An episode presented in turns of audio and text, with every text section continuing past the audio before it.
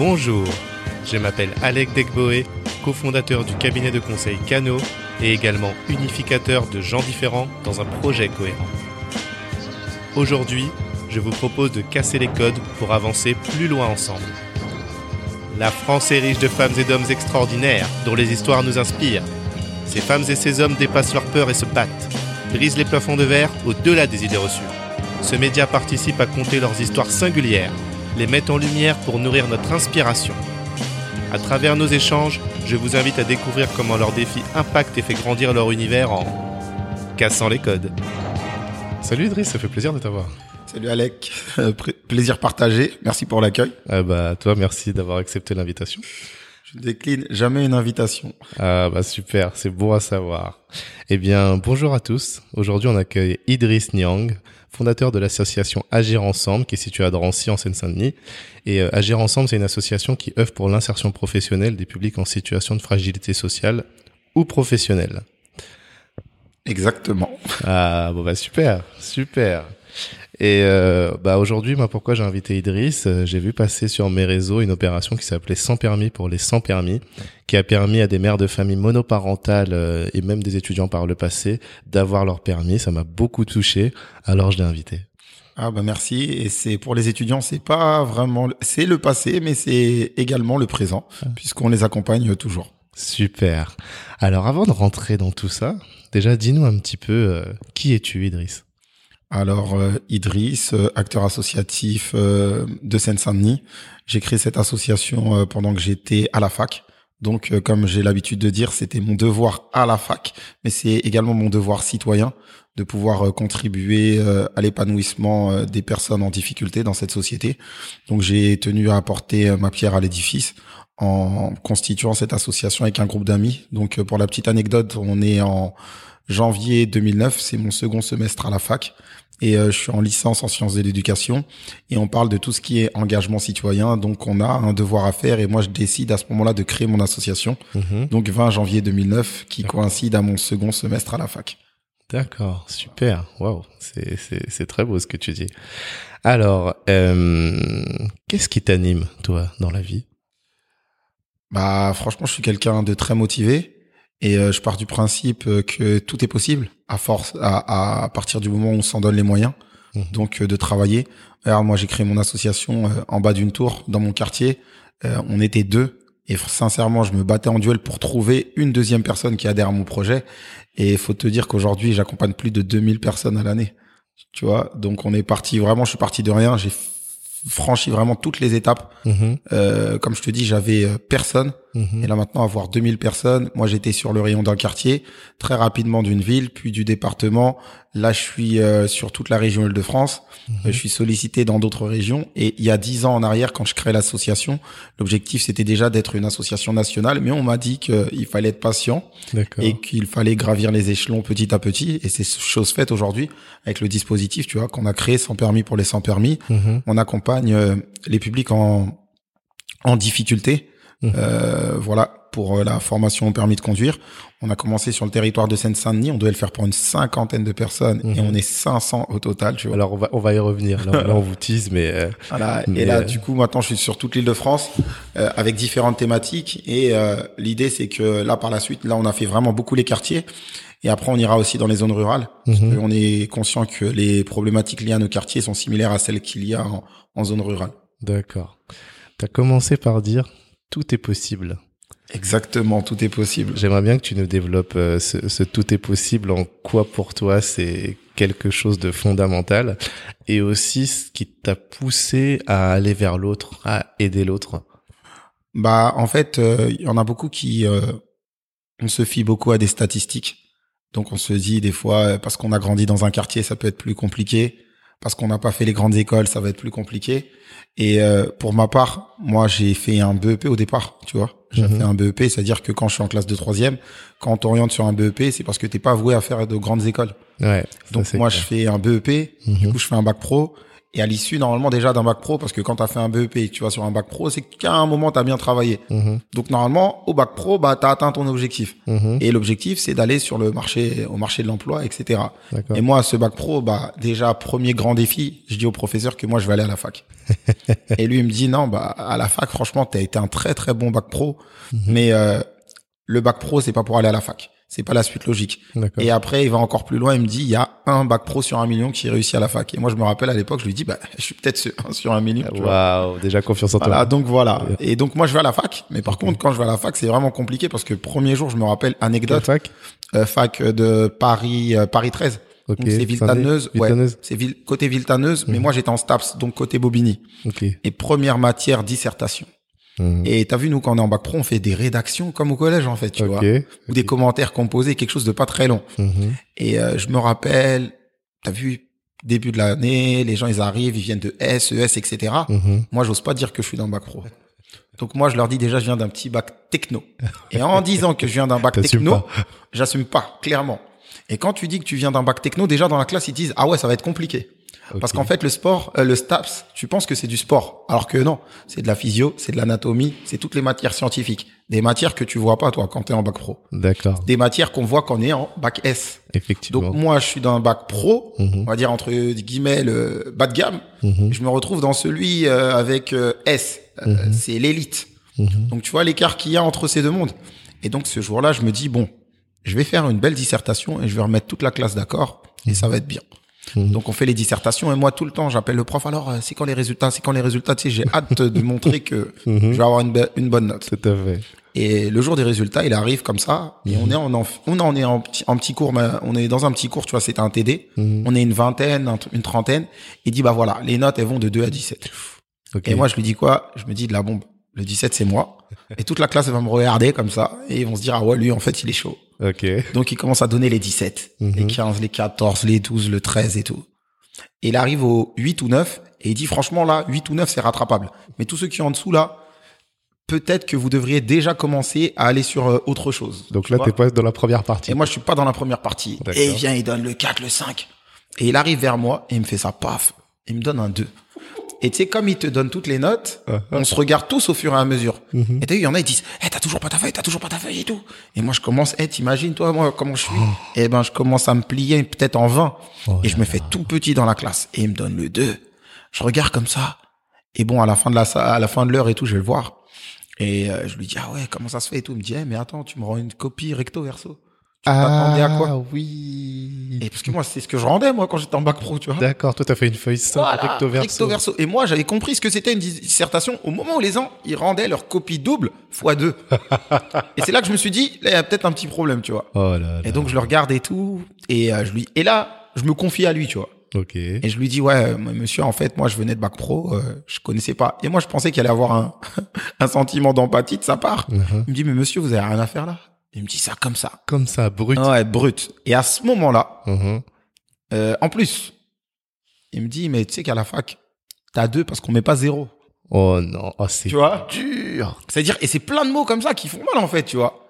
Et euh, à ce moment-là, t'as deux possibilités. Mhm. Soit, bah, tu baisses les bras, Ouais. ou soit tu te dis, ah bon, je vais travailler quatre à cinq fois plus. Parce que moi, ce que j'ai l'habitude de dire, c'est que eux, quand ils étaient en, en, en général, tu vois, de seconde, Mhm. première, terminale, Mhm. eh ben, eux, ils étaient en train de travailler le kilomètre, pendant que nous, on était en train de travailler des 100 mètres en bac pro, tu vois. Ah oui, rien à Donc voir. là, maintenant, il faut travailler pour le kilomètre. Ok. C'est-à-dire que eux, ils vont avoir des facilités parce que pendant trois ans, ils ont vu des choses que moi, j'ai pas vues. Mhm. Donc eux, pendant des moments où ils vont avoir des temps de loisirs, et ben moi, sur ces temps de loisirs, je vais me priver et je vais, ça va être devenir des temps de travail. Donc déjà là, t'as un objectif Donc de à partir travailler de là, voilà, je vais devoir travailler plus. Ok. Donc après, bon, ce que je fais carrément, bah, je vais en lettres. Je vais en lettres modernes. Donc je me dis l'idée d'apprendre des dissertations, tout ce que, euh, voilà. Donc là, tu arrêtes STAPS. J'arrête ma en première année de STAPS et je vais en lettres. Ok. Et quand On je est en en quelle lettres, année là? On est en 2000, euh, 2003, 2004, hein, quelque chose comme ça. D'accord. Ok. Donc je vais en lettres et je fais ma première année, je la valide, tu vois. Ok. Et la deuxième année, à un moment, il y a un souci, c'est que c'est bien beau, mais euh, c'est faire des études, des études, des études, et il y a l'aspect financier qui rentre en compte, parce que Ouais, moi, je suis l'un des plus grands à la maison, Ok. et on doit contribuer. Ok. Donc là, je me dis, vas-y. T'as combien de frères et sœurs? J'ai, on est sept. Vous êtes certes frères et sœurs et t'habites chez tes parents à ce moment-là. Ouais, à ce moment-là, j'habite chez mes parents. Ok. Donc là, en plus, euh, et tu sais, on est du, les parents qu'on a, on a une génération où c'est bon, t'as eu ton bac et tout, euh, t'as pas été un délinquant, tu peux aller travailler. C'est bon, tu vois. On s'attend pas à aller faire des études d'ingénieur, etc. On n'est pas, euh, on n'est pas euh, euh, formé pour ça, on va dire. Tu vois. D'accord. Dans l'ancienne génération, c'est t'as eu un diplôme, etc. Moi, par exemple, pour mes parents, à l'époque, mm-hmm. Allez, vas-y, fonce avec ton bac pro tu peux être technicien, quelque chose comme ça. Allez, c'est bon, tu bosses et tu nous casses pas la tête, en fait, en gros, tu vois. Et qu'est-ce qu'ils font tes parents? Euh, Bah là, ils sont à la retraite. Ok. Mais à l'époque, mon père, il est restaurateur, tu vois. Et ma mère, elle est mère au foyer. D'accord. Et donc, et en plus, moi, mon père, en plus, il est vraiment d'une ancienne époque, qui, donc il me dit, tu mhm. sais que même si tu as peut-être tes diplômes, t'auras pas un poste aussi en lien avec ton diplôme par la suite. Tu vois, il me dit ça. Ah, si tu fais des études supérieures, tu vois, ils sont vraiment d'une ancienne époque, tu vois. Ok, eux, c'est un diplôme, mais il faut travailler. plein de clichés qui font que ça va être toujours compliqué. Et moi, je suis là en mode toujours déterminé. Donc euh, après, ce que je fais, moi, j'étais surveillant à mi-temps, mhm. donc je le fais à plein temps. Et je faisais aussi animateur euh, sur le, le mercredi. Donc voilà, je travaillais, je faisais des grosses semaines, etc. Et quand je commence à travailler un an, deux ans, trois ans, et eh ben à un moment, je me dis non, faut que je reparte à la fac. Et quand je repars à la fac, donc du coup, je fais une VAE, une validation des acquis de l'expérience. Donc là, tu as travaillé trois ans en tant que euh, assistant d'éducation et animateur à plein temps. Voilà, exactement. Et ça t'a permis d'avoir une vraie formation professionnelle que tu as ensuite pu convertir en validation des acquis. Exactement. C'est-à-dire que moi, tout ce que j'apprenais sur le terrain, eh ben, à un moment, fallait aller comprendre à la fac ce que ça donnait. Donc, je suis reparti à la fac.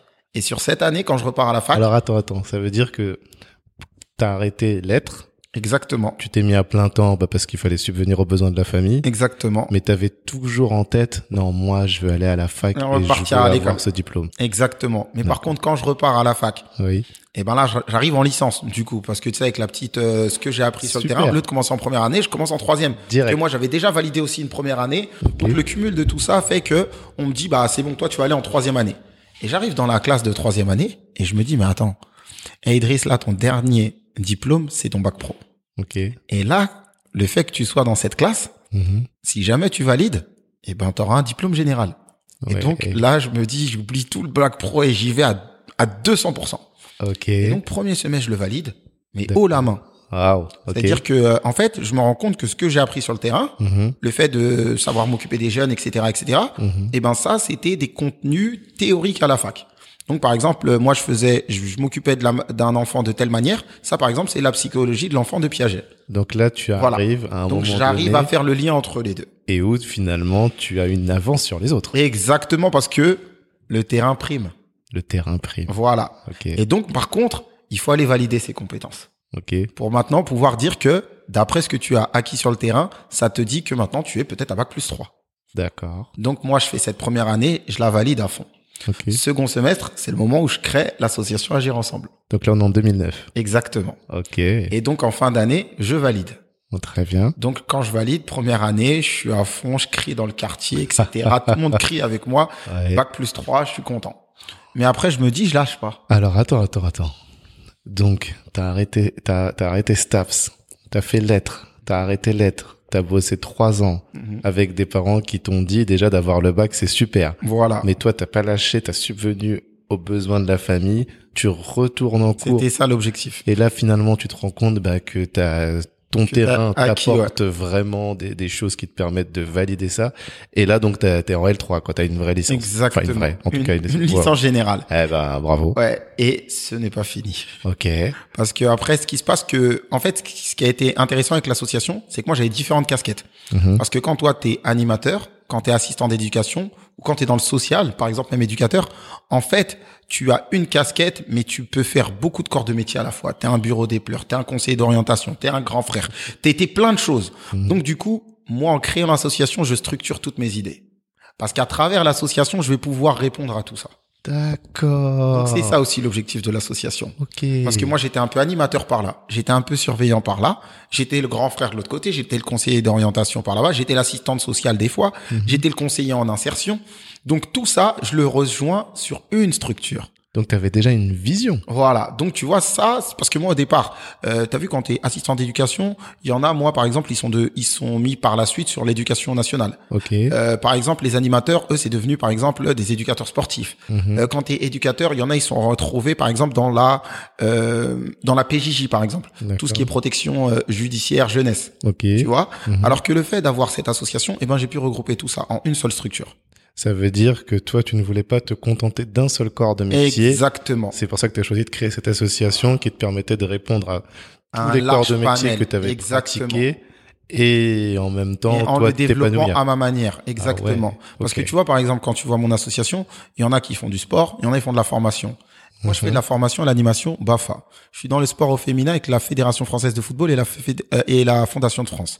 Je suis dans la solidarité internationale avec euh, le VVVSI, donc ce Ville Vie Vacances Solidarité Internationale. Mhm. Après, je vais être dans l'insertion puisque je fais ce qu'il y a euh, le recrutement de la SNCF. Je vais être aussi, par exemple, encore une fois dans la formation, puisqu'on met en place du numérique, on va mettre en place du permis. Donc tu vois, ça fait beaucoup Ça de fait choses. beaucoup beaucoup beaucoup Ça fait choses. beaucoup de choses. Et donc beaucoup de choses, donc beaucoup de savoir, parce tu dois plancher et comprendre tout ce que tu mets en place. Et ça fait aussi beaucoup de public. Et ça fait qu'aujourd'hui, moi, je peux être sollicité pour parler d'insertion, Mhm. et le lendemain, on peut me solliciter pour parler du sport. Par exemple, moi, j'ai fait euh, une, euh, je fais des colloques des fois, ou des fois, j'interviens dans des facs. Mhm. Une fois, on m'a demandé d'intervenir à la Sorbonne pour le sport au féminin. Très bien. Ok. Tu vois le truc ou pas? Ah oui, c'est vraiment Voilà, varié. Donc c'est varié. Ou sinon, on m'a appelé à la fac de Créteil Mhm. euh, pour parler. C'était quoi? C'était sur de l'insertion. Ou par exemple, une fois, j'ai fait une un- une intervention au ministère de l'Intérieur. C'était beaucoup dans les réseaux, ça. Mhm. Et euh, non, ministère de l'économie, pardon. Et là, c'était pour l'émancipation des quartiers. On va revenir là-dessus. Voilà. On se le garde. Donc, Alors, bac on est en trois. 2009. bac plus 3. Bravo. Donc l'année d'après. Et moi, nous, on était vraiment dans tout ce qui était vivre ensemble. Tu vois. D'accord. Alors attends, je vais juste revenir. Euh, 2009, ok, tu crées Agir Ensemble. Dis-nous déjà aujourd'hui, parce que tu nous as beaucoup parlé des, des partenaires, des actions que tu fais. Aujourd'hui, Agir Ensemble en chiffres, c'est quoi à peu près, juste en, en quelques mots? Bah, En chiffres, euh, je pense que c'est, euh, on va accompagner chaque année à peu près euh, 2000 personnes. Ça D'accord. doit être ça. Ok. Après, euh, ça dépend euh, en termes de chiffres. Effectivement, le nombre de bénévoles, par exemple? Euh, le, les bénévoles, c'est une centaine. Le nombre de salariés, ça doit être entre. euh, moi, je dois avoir 3 à 5 salariés à peu près. Par contre, moi, je vais avoir beaucoup d'intervenants. D'accord. Donc des auto-entrepreneurs. Par exemple, les moniteurs auto-école, c'est souvent des auto-entrepreneurs. Mhm. Euh, les moniteurs pour le, euh, les formateurs pour le numérique, ça va être aussi des auto-entrepreneurs. C'est des personnes qu'on va payer à la prestation. D'accord. Ok. Donc tu t'appuies sur beaucoup de freelance. Exactement. Ensuite, en termes de maillage territorial? Euh, après, ça, ça dépend. pas. Euh, moi, par exemple, là, vu que je suis euh, sur différents départements, Oui. maintenant je recrute des personnes Ok. qui vont être nos référents sur les départements. Parce que là, avant, moi, j'avais une salle euh, en Seine-Saint-Denis Mhm. et vraiment la Seine-Saint-Denis, c'était la maison mère, etc. Mhm. Alors que là, par exemple, j'ai fait un partenariat avec euh, les résidences Yvelines et Sonne Mhm. et ils m'ont octroyé des salles. Du Très coup, bien. moi maintenant, j'ai mes structures dans des autres départements. J'ai une structure à Massy, j'ai une Mhm. structure au Muro et j'ai une structure à Plaisir. Et tout ceci s'est fait cette année. Donc bravo. Donc Tu ça veut dire 93, 91, 78. Exactement, 78 à deux endroits. Ok. Voilà. Et après, par contre, dans les endroits où je n'ai pas de structure, eh ben, j'ai par contre euh, des associations, enfin, j'ai des associations, des centres sociaux ou peut-être même des municipalités sur lesquelles je vais m'appuyer. Exemple, dans le 94, je vais m'appuyer d'un centre social qui s'appelle Asphalt. D'accord. Euh, à Garges, par exemple, euh, ça dépend des villes. Sur certaines villes, des fois, ça va être des centres sociaux aussi. D'accord. Tu vois? Après, moi, j'essaye de trouver une structure Oui. Euh, bien structurée entre guillemets, qui est là depuis un certain temps. Mhm. Et après, je peux composer avec elle directement. Donc aujourd'hui, finalement, tu es quand même sur toute l'île de France. Exactement. Là, je suis sur tout le département parce qu'en fait, quand on a mis en place la thématique sur le permis, Mhm. On était fiers de notre projet, mais on savait pas que ça allait prendre un- une telle ampleur. Mhm. Parce que là, déjà, tu te dis qu'on a la ministre du Travail qui est venue nous voir. Ah ouais. Et quand elle vient nous voir, donc on est sur notre première année, Mhm. et euh, quand elle vient nous voir, elle nous dit, et vous savez que là, vous avez mis un projet qui répond qui répond à une réelle problématique. D'accord. Donc nous, on vous encourage à le développer. Et nous, elle nous a dit ça en juillet. Tu vois, juillet dernier. donc on est en Juillet, 2000. euh, 2020. 2020. Voilà. Et là, au moment où je te parle de 2021, c'est-à-dire 4-5 mois après, Mhm. euh, le moment où elle me le dit, eh ben, directement après, je suis déjà sur 5 des 8 départements. En 4-5 mois, tu vois. Donc ça a été un vrai coup de boost, un accélérateur. Ouais, franchement, elle nous a dit. Par contre, elle nous a conseillé. Ah oui. Après, c'est à toi de voir si tu suis le conseil ou pas. Ok. Et nous, après, à ce moment-là, je me dis, mais Idriss, toi, en 2009, tu Oui. t'étais dit que ton association, ça allait être une association nationale. Ok. Et donc je me dis, à travers ce projet, Oui. on peut atteindre l'objectif de devenir une association nationale. Super. Donc, tu vois, tu perds pas ton, tu perds pas le nord. Ok, je reviens sur ta vision parce que je vois que c'était très structuré dans ta tête. Tu savais déjà là où tu voulais aller. Et donc là, t'es en L3 et Donc- tu vises quoi? Donc après, quand je suis en L3, bah, je suis content parce que moi, pour moi, tu sais, je viens d'un bac pro. Oui. Donc moi, une L3, je me dis, je peux être, euh, je peux tout faire en fait dans ma vie. Mhm.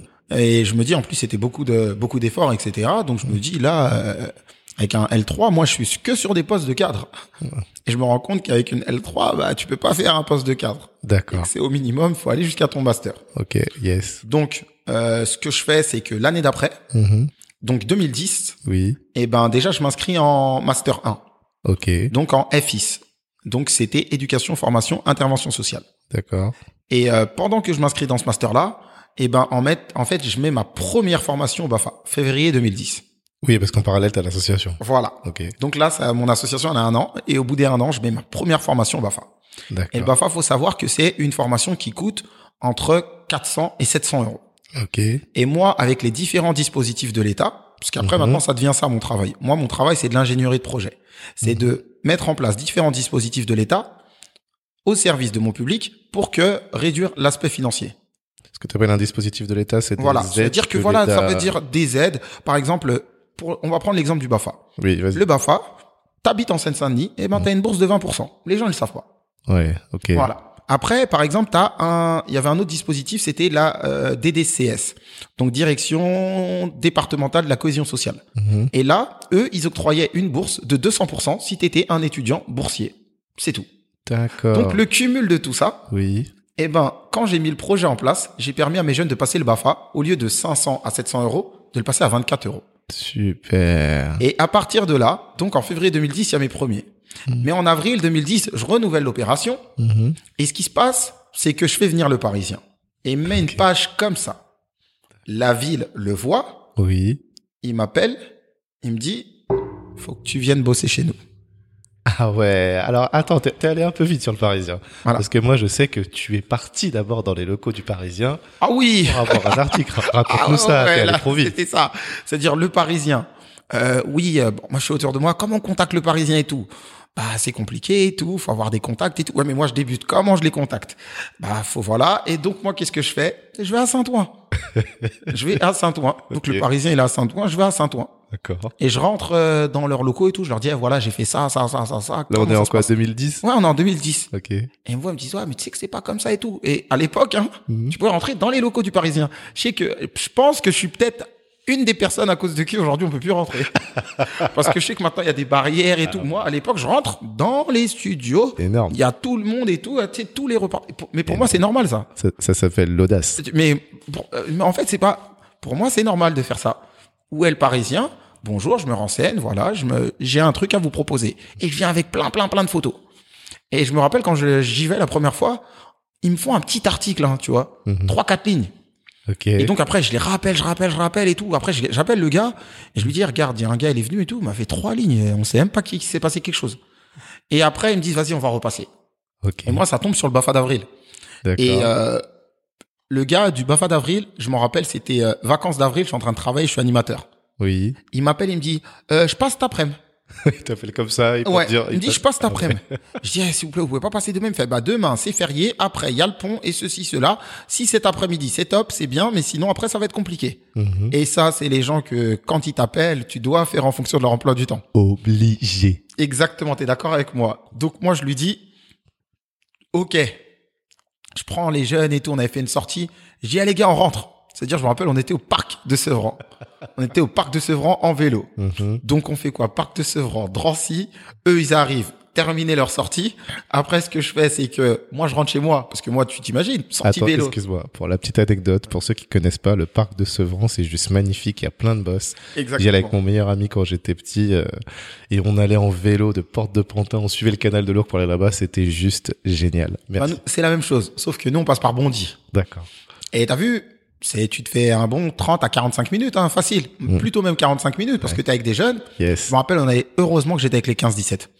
Parce que tu vois, ça va, il roule bien, D'accord. mais il faut faire des petits temps et tout, etc. Circulation. Donc on arrive à Drancy, Mhm. ils repartent. Donc on est dans leur structure. Eux, ils rentrent chez eux. Mhm. Moi, je cours, je rentre chez moi, je me lave, je me change et je tombe sur le gars du Parisien. tu vois Magnifique. Et oui, bonjour, c'est moi le président de l'association Nager Ensemble. Et je commence à parler avec lui et tout. Mhm.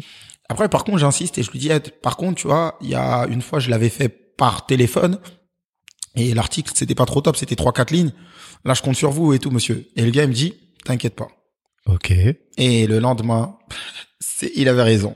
Il me fait genre pratiquement une page du Parisien. Une page, donc Ouais. de trois lignes à une page Ouais, du Parisien. on passe à une page du Parisien et ça veut dire on se dit ça c'est bon. Et donc du coup, quand on fait ça, bah déjà je suis sollicité de part et d'autre, Mhm. Euh, aussi bien les jeunes bah, qui ont envie de rejoindre cette formation-là par le même euh, parce que attends, t'es de 400, enfin t'es de 500 à 24 euros, tu vois le truc? Ouais. Donc après t'as as des choses comme ça. Mhm. Après t'as euh, après c'est je me rappelle il y a la ville qui a été très intéressée parce que comment j'ai réussi à mettre ça? Eux ce qui leur ce qui les intéresse c'est le procédé pour pouvoir réduire ces formations. Tu vois? Oui, d'accord. C'est ça là, qui est intéressant. Réduire le coût des formations. Ouais, voilà. Et surtout, le combiné de comment j'ai pu euh, mettre les dispositifs en place, tu vois? Mhm. Parce qu'à ce moment-là, ils se disent, ah, bah, on a peut-être un technicien avec qui on va pouvoir bosser. D'accord. Donc toi, ta ville t'intéresse même pas. T'as un article dans le Parisien déjà. Voilà. Et le Parisien, en plus, il est département. Exactement. Ça veut Ouais. dire que nous, il y a Parisien département. Et je me rappelle au même moment, Mhm. bah, pour la petite anecdote, nous, on était en Bafa et la ville, en fait, euh, mes jeunes, ils mangeaient dans la cantine municipale. Ok. Voilà.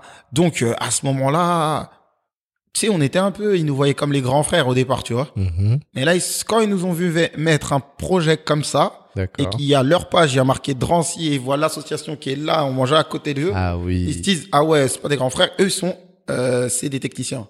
Oui. Ça ça c'est des gars avec qui on va pouvoir compter par la suite. Vous faites. Voilà, là on fait et en plus c'est pas euh, voilà, on a fait une petite sortie, on a fait un tournoi de foot. Non non non non, on a mis en place une formation. D'accord. Et de mettre en place une formation, ils savent que c'est pas donné à tout le monde. C'est pas donné à tout le monde. Voilà. Donc là déjà il y a un certain respect qui s'instaure. En fait, vous êtes un, accéléra- un accélérateur des dispositifs d'État parce que vous les rendez concrets, comme tu dis. C'est pas Exactement. ça existe. Exactement. Et tu vois, le même procédé Oui. avec un bon de 10 ans là pour aujourd'hui, Mhm. c'est de la même manière que j'ai mis en place le permis pour les mamans. Un autre dispositif. Autre dispositif. Le CPF, Ok. compte personnel de formation, 90-95% des Français l'utilisent pas. C'est clair. Tu vois le truc? Ouais. C'est-à-dire de la même manière comment j'ai mis mon BAFA avant, c'est à peu près de la même manière que je procède aujourd'hui pour le CPF. Sauf que aujourd'hui pour le CPF, il y a plein d'autres choses avant. Parce que pour le BAFA, moi il y avait un, un- un dispositif, c'était simple. Tu Mhm. venais, tu prenais le papier, tranquille. Mhm. Euh, le CPF, faut être organisme de formation. Oui. Donc il y a des étapes. D'accord. Donc déjà, faut franchir différents paliers pour devenir un organisme de formation. Un. Alors attends, attends, attends, attends. Ouais. Justement, On va, par on la va suite. arriver en, en- en 2020. Euh, donc là, on est en 2010. Voilà. Donc après, je fais ce ma, je fais ce cette maîtrise. Donc du coup, Mhm. et je me rappelle déjà, tu vois, pour encore la détermination, Oui. euh, quand je fais cette maîtrise, et ben à ce moment-là, ouais, d- euh, il y a Drancy qui, qui, qui m'a recruté. tu D'accord. Et quand ils me recrutent, ils me disent par contre, c'est bien parce que tu as des bonnes connaissances, mais euh, la condition te recrute, mais tu continues tes études. Ok. Tu vois? Donc là, c'est la mairie qui te recrute. Ouais, ouais, ouais. Et donc, ils me mettent sur un poste de chargé de mission, euh, animation euh, sociale, un truc comme ça. Je m'occupais à peu près des publics 16-25 et je m'occupais des associations. Ok. Mais j'aidais les associations les moins structurées à se structurer. Des associations de jeunes majeurs. De par toi, ton expérience d'avoir fondé Voilà, là-dessus. exactement. Mhm. Donc moi, j'étais sur un poste comme ça. Mhm. Mais par contre, dis-toi que j'allais à la fac. Et moi, j'allais à la fac, mais pas comme un salarié, comme un étudiant lambda. Du coup, j'avais un emploi du temps normal. Ah ouais. Et le truc, c'est quoi? C'est que je me rappelle, c'était une grosse année. C'est-à-dire que cette année-là, toutes les fois où j'étais au travail, Oui. souvent je travaillais le soir et le week-end. Du coup, j'avais des heures de récup. Mhm. Et ces heures de récup, au lieu de me reposer, eh ben, je les posais pour aller à la fac. Tu vois le truc? Non, mais ça, c'est plus que déterminé. Exactement. Et je me rappelle que ma prof, elle me dit un jour, mais Idriss, euh, vous êtes tous les jours avec nous, mais vous travaillez à 35 heures. Expliquez-moi. Voilà. Je lui dis, madame, j'ai des heures de récup. Et sur les heures de récup où je dois me reposer, bah, je viens avec vous en cours. Ah ouais. Elle me dit, waouh, c'est courageux. Je lui dis, madame, c'est dans mon intérêt. Pour moi, encore une fois, c'était normal, ça. Mais, C'était un investissement. Tu vois? Et t'avais toute l'énergie pour le faire. Il y a pas des moments où. Exact. je sais- Ouais. Il y avait, je me rappelle des fois, je venais d'avoir Facebook et tout, je me, je mettais quoi? Je vais en cours, hein, parce que, du coup, moi, ma, ma semaine, elle était pas sur cinq jours, mais sur sept. Ouais. Du coup, moi, j'avais des, des cours pour pouvoir les suivre. J'allais des dimanches à la fac de 9h à 18h Wow. en transport. Et sur mon chemin de transport, j'étais sur mon téléphone et je mettais quoi? Je me rappelle sur mon Facebook. Eh, je vais en cours un dimanche à la fac en tramway. J'espère que ça va payer. Et moi, les gens, ils mettaient quoi? Ah ouais, non, ça va payer, t'inquiète et tout, vas-y, courage et tout. Tu vois, c'est ça, Ah c'est c'est des moments aujourd'hui là quand tu repenses, tu te dis aujourd'hui ce qu'on a, on l'a mérité. Mais parce Tu que vois? toi, t'en avais vraiment envie, aller un dimanche à la fac. Un dimanche, C'est eh, plus un que de l'envie. di- non mais aller un dimanche à la fac deux heures, non, de 9h à 18h. Ah ouais. Et en plus, je me rappelle, c'était un cours que tu te dis c'est 9h 18h, mais en fait, c'était sur un prof euh, qui était à fond dans son cours, donc des fois tu sortais à 20h. Tu vois ce que je veux dire ou pas? Parce qu'en fait, c'était des des cours le dimanche à la fac, je Oui, parce qu'en fait, nous quand on était en master 1, Oui. en fait, on avait un planning à l'année. Donc c'était Oui. bien ça. Donc on avait un, je me rappelle, on avait un genre de livre Mhm. et en fait, tu avais plus qu'à choisir les cours que tu voulais. Oui. Et donc toi, tu savais euh, les cours comment ils se déroulaient. C'est-à-dire que tu, je sais pas moi, tu choisissais un TD de psycho, de psychologie par exemple. Mhm. Tu savais que ce TD là, il allait faire par exemple 36 heures. Ah Et oui. 36 heures, c'était réparti sur quatre cours de 9 heures par exemple, tu vois. Et donc tu savais déjà à l'avance que ces cours c'était par exemple quatre dimanches. Et toi, tu sais que c'est dans ton emploi du temps. Donc, Mhm. qu'est-ce que tu fais? Tu dis bon bah, moi, dans un aspect technique, pour pouvoir aller dimanche aller en, en cours, et comme ça lundi, vendredi, bah, je serai au taf. Tu vois, par exemple, tu te dis. Ok. Voilà, donc tu choisissais à peu près comme ça en fonction des trous. Mais moi, ça veut dire que je faisais du lundi au dimanche non-stop. Ah ouais. Et ça veut dire, moi, en vérité, j'avais créé mon alternance. Ouais, c'est ça, vois, tout j'ai- seul. J'avais créé mon alternance tout seul. Ouais. Et après, regarde le truc, hein. Mhm. C'est que, mais franchement, j'étais à fond dedans. Mhm. Fin d'année, on a les résultats. Ok. Bah, j'obtiens cette maîtrise avec mention bien. Waouh. Tu vois le truc Félicitations. Ça, ah ouais, ça veut dire que j'obtiens cette, cette maîtrise avec mention bien. Ok. Ça veut dire avec plus de 14 et quelques de moyenne, tu vois. Ah ouais. Et là, tu te dis, ouais, moi, j'étais en bac pro. Eh ben, Voilà. oui, c'est vrai, c'est vrai. C'est ça que tu te dis. Ça veut dire, tu te dis, là, à un moment, t'as un, ce petit prof qui te dit, ouais, vas-y, euh, c'est 1 sur 1 million. Ouais. Bah, tiens, on y va avec 1 sur 1 million. En plus, on va prendre une mention. Eh ben, On va pas viser le 10. eh Tu ben. vois le truc ou pas? Ah ouais, je vois. Voilà. Donc, ça veut dire la déterre. Mm. Et voilà. C'est pour ça que moi, à chaque fois, t'as vu sur nos, sur nos trucs, on met ça. Discipline, travail, réussite. Discipline, vu, travail. sur nos, sur nos posts, tout le temps, il y a marqué ça. Parce que voilà, on met en place une grosse rigueur. Et après, on se dit que le travail, il finit toujours par porter ses fruits et ça te conduit à la réussite. Discipline, travail, réussite. Donc, t'as eu un master 1, là. Donc là, j'ai le master 1. Et là, on se dit quoi? Bah Après, je fais, je crois, je fais une année euh, de transition comme ça, où je suis encore là-bas, à Drancy, en train de travailler. Mhm. Et après, il y a un deuxième, euh, un master 2 qui arrive. Et c'est un master 2 spécial, euh, spécifique pour ceux qui sont déjà dans le terrain. D'accord. Donc, je me dis, bon, ok, master, master 2 pro de- du coup. Hein. Mhm. Et en fait, on a cours une semaine par mois. Ah, donc c'est ouais, c'est et adapté. voilà, c'est une semaine par mois. Et les trois semaines qui restent, et ben en fait, tu es sur ton lieu de travail. Donc toi, tu as chaque fois à prévoir à peu près une semaine par mois. Et c'était sur à peu près 12 à 14 mois, je m'en rappelle plus, quelque chose comme ça. Mhm. Je me dis, vas-y, c'est bon, je vais pour m'inscrire. Et là, c'est cool. Pourquoi? Parce que quand j'arrive dans la classe, je suis le plus jeune.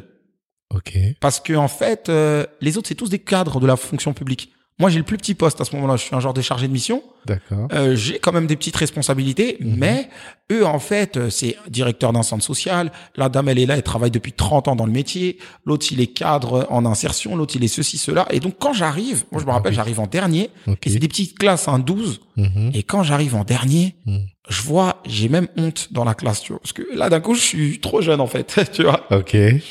Et euh, donc, je m'assois et tout, tu vois. Mhm. Pré-présentation. Et eux, je- quand je fais la présentation, tout le monde veut savoir ce que je fais. Ouais. Parce qu'ils se disent, ouais, ah ouais, le petit jeune, il est avec nous et tout. Mais oui, ce qu'il fait, lui, fait tu vois, ouais. Ouais.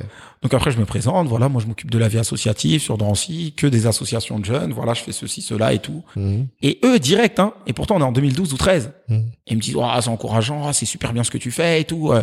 Et il y en a, ils me disent, ouais, t'iras loin et tout, tu vois. Et donc, Ah, euh, direct, ils commencent à me couver un peu, tu vois. Tout à fait. Et donc après, bon, je fais cette maîtrise-là. Enfin, ce master 2 là, je veux dire. Mhm. Et donc, c'était euh, master 2, politique sociale, territoire, stratégie, direction. D'accord. Et donc, je le valide en fin d'année. Super. Donc là, après- obtenu. Ouais, je l'obtiens, hein, je l'obtiens. Donc, je l'obtiens. Et donc, après, voilà. Et là, après, quand je l'obtiens, t'as vu, on est encore en 2014-2015. Ouais. Et donc, en fait, moi, déjà, de 2000, je crée en 2009. Mhm. Donc là, on arrive en 2015. Oui. Et franchement, de 2014 à 2000, euh, de 2009 à 2015, eh, je suis super content de l'association parce que on fait de belles choses. Mhm. Mais en fait, on est beaucoup sur des gros événements. C'est-à-dire, on fait euh, euh, des tournois, des tournois de foot. Mhm. À part euh, le volet formation, on est dans du Bafa. Oui. Après, j'ai des entreprises qui vont passer par moi, mais euh, de manière occasionnelle, tu vois, informelle. C'est-à-dire, euh, je sais pas, Carrefour, il recrute en ce moment. Moi, j'ai dit, le gars, il me connaît, moi, je le connais. Tiens, j'ai des profils, je les mets. Ou sinon, euh, tu sais, plein de petits trucs comme ça, en fait. D'accord. Mais on n'est pas encore euh, structuré. Là, je peux te le dire aujourd'hui. Ce que tu veux dire, du coup, c'est que vous faites beaucoup d'actions de terrain, mais à part le dispositif qui correspond au BAFA, Mhm. il n'y a pas d'autres gros dispositifs qui Voilà. Après, jour. on est sur de l'accompagnement à la scolarité. Ok. Donc, euh, l'accompagnement à la scolarité qui se passe très bien parce qu'on a un agrément. En plus, je me rappelle sur l'année 2015. vous l'avez obtenu. Ouais, ouais, on a un agrément là-bas aussi, tu vois. Ok. Donc là, en plus, ça se passe bien parce que je me rappelle première année, Mhm. on met la- l'accompagnement à la scolarité, la même chose. Je vais voir la CAF de Seine-Saint-Denis Mhm. et euh, eux, il y avait un financement pour ça. Donc je leur dis, je leur explique à peu près comment je mets l'accompagnement à la scolarité. Ils me disent bon, eh, l'année prochaine tu viens, on t'accompagne toi. Après je dis bon, ok, pas de souci. L'année Ça correspond à quoi exactement l'accompagnement à la scolarité? Donc en fait, c'est s'occuper euh, des, des, des jeunes après les euh, après dès qu'ils sortent de l'école quoi, D'accord. pour euh, les accompagner sur leurs devoirs. Ok. Et donc moi j'avais un, une manière de faire les choses qui les intéressait beaucoup. Donc ils me disent l'année prochaine tu viens, euh, nous on te finance. hein. Je dis ok. Et donc la C'est- première. C'est quoi, c'est quoi ta formule magique? Euh, franchement, il y a une grosse rigueur, hein, c'est-à-dire des fiches de suivi. Et moi, je partais du principe où on devait travailler à trois. Ça veut dire à trois, c'est notre structure, donc Mhm. l'association, les familles. Deux, et le troisième, l'école, l'établissement. Ah oui. Parce que voilà, donc c'était un triangle parce que des fois, il y avait ce même jeune qui peut être super bien chez nous, Oui. mais qui pose problème à la à la, à la maison. Ou des fois, il peut être super bien avec nous, plus à la maison, mais à l'école de l'autre côté, il fait ce qu'il veut. Mhm. Tu vois? Et donc, le fait d'avoir le lien entre les trois, tu sais que le jeune, il est bien suivi. Et qu'on ait tous le même discours, tu vois Donc t'as un vrai rôle d'éducateur. Exactement. Donc là, sur ce côté-là, là, on est plus, on est beaucoup sur de l'éducatif. Oui. Tu vois ce que je veux dire? Mhm. Et donc, ça se passe super bien. Et je me rappelle que première année, on a 12 élèves. Écoute bien. Mhm. Première année, 12 élèves. L'année d'après, on passe à 64. Ouais, on est en quelle année là? Là, on est en 2015. 2015-2016. Ok. Et quand on fait ça, donc, Ouais. on est, on passe de 12 à 64. D'accord. Et le gars du Parisien, je me rappelle, il vient Ouais. nous voir quand on est 12. On était vers avril, tu vois. Mhm, mhm, mhm. Avril-mai. Et il revient me voir le même gars quand on est 64. Ah, c'est magnifique. Et il nous fait un article de malade. D'accord. mais qui ne sort pas. Ah. Pourquoi? Parce qu'en 2015, il y a les attentats. Oui, effectivement. Ouais. Mais quand il se passe sur les attentats, qu'est-ce qui se passe? C'est que euh, lui, il vient nous voir comme ça, deux, trois semaines avant les attentats. Ok. Et il vient pour faire l'article. Mhm. Et il dit, mais moi, je suis venu il y a pas longtemps, vous étiez 12, là, vous êtes 64. Magnifique. Très bien. Il voit qu'il y a même une mère de famille qui est avec nous à 44 ans, Oui. qu'on est en train de préparer pour le bac. Ah oui. Donc il dit ouais c'est vraiment magnifique. On attend la- le- le- le- le- l'article pendant je ne sais combien de temps, une semaine, deux semaines, et Mhm. il y a les attentats. Donc on sait que l'article ne sortira pas. Oui. Mais maintenant après le lundi des attentats et les lundis des attentats, eh ben il me rappelle parce qu'il Mhm. s'avère que dans les gens, dans les personnes qui, avaient- qui ont fait les attentats, il y a quelqu'un qui est drancéen.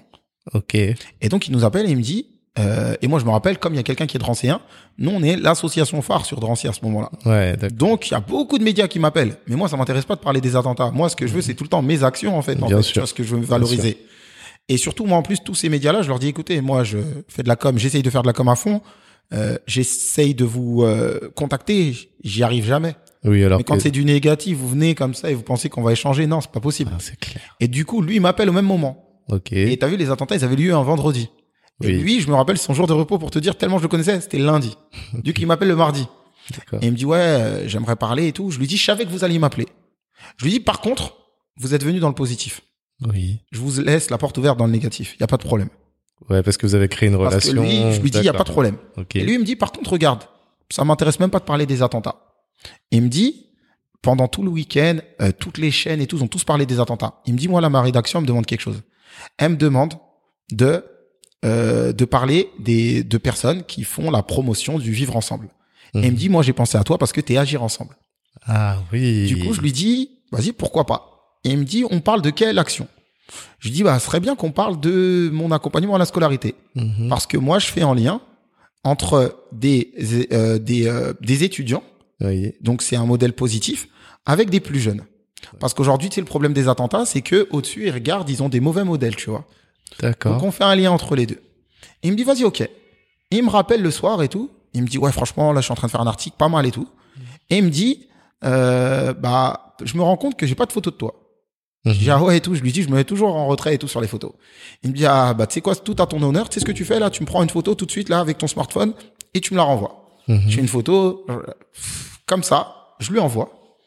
Le lendemain, je reçois un mail, un, un message de ma ville à 9h pile. Ok. Ils me disent quoi? Félicitations, Idriss, t'es en une du Parisien. Ah là là Et là sur la là. une du Parisien, je suis avec qui?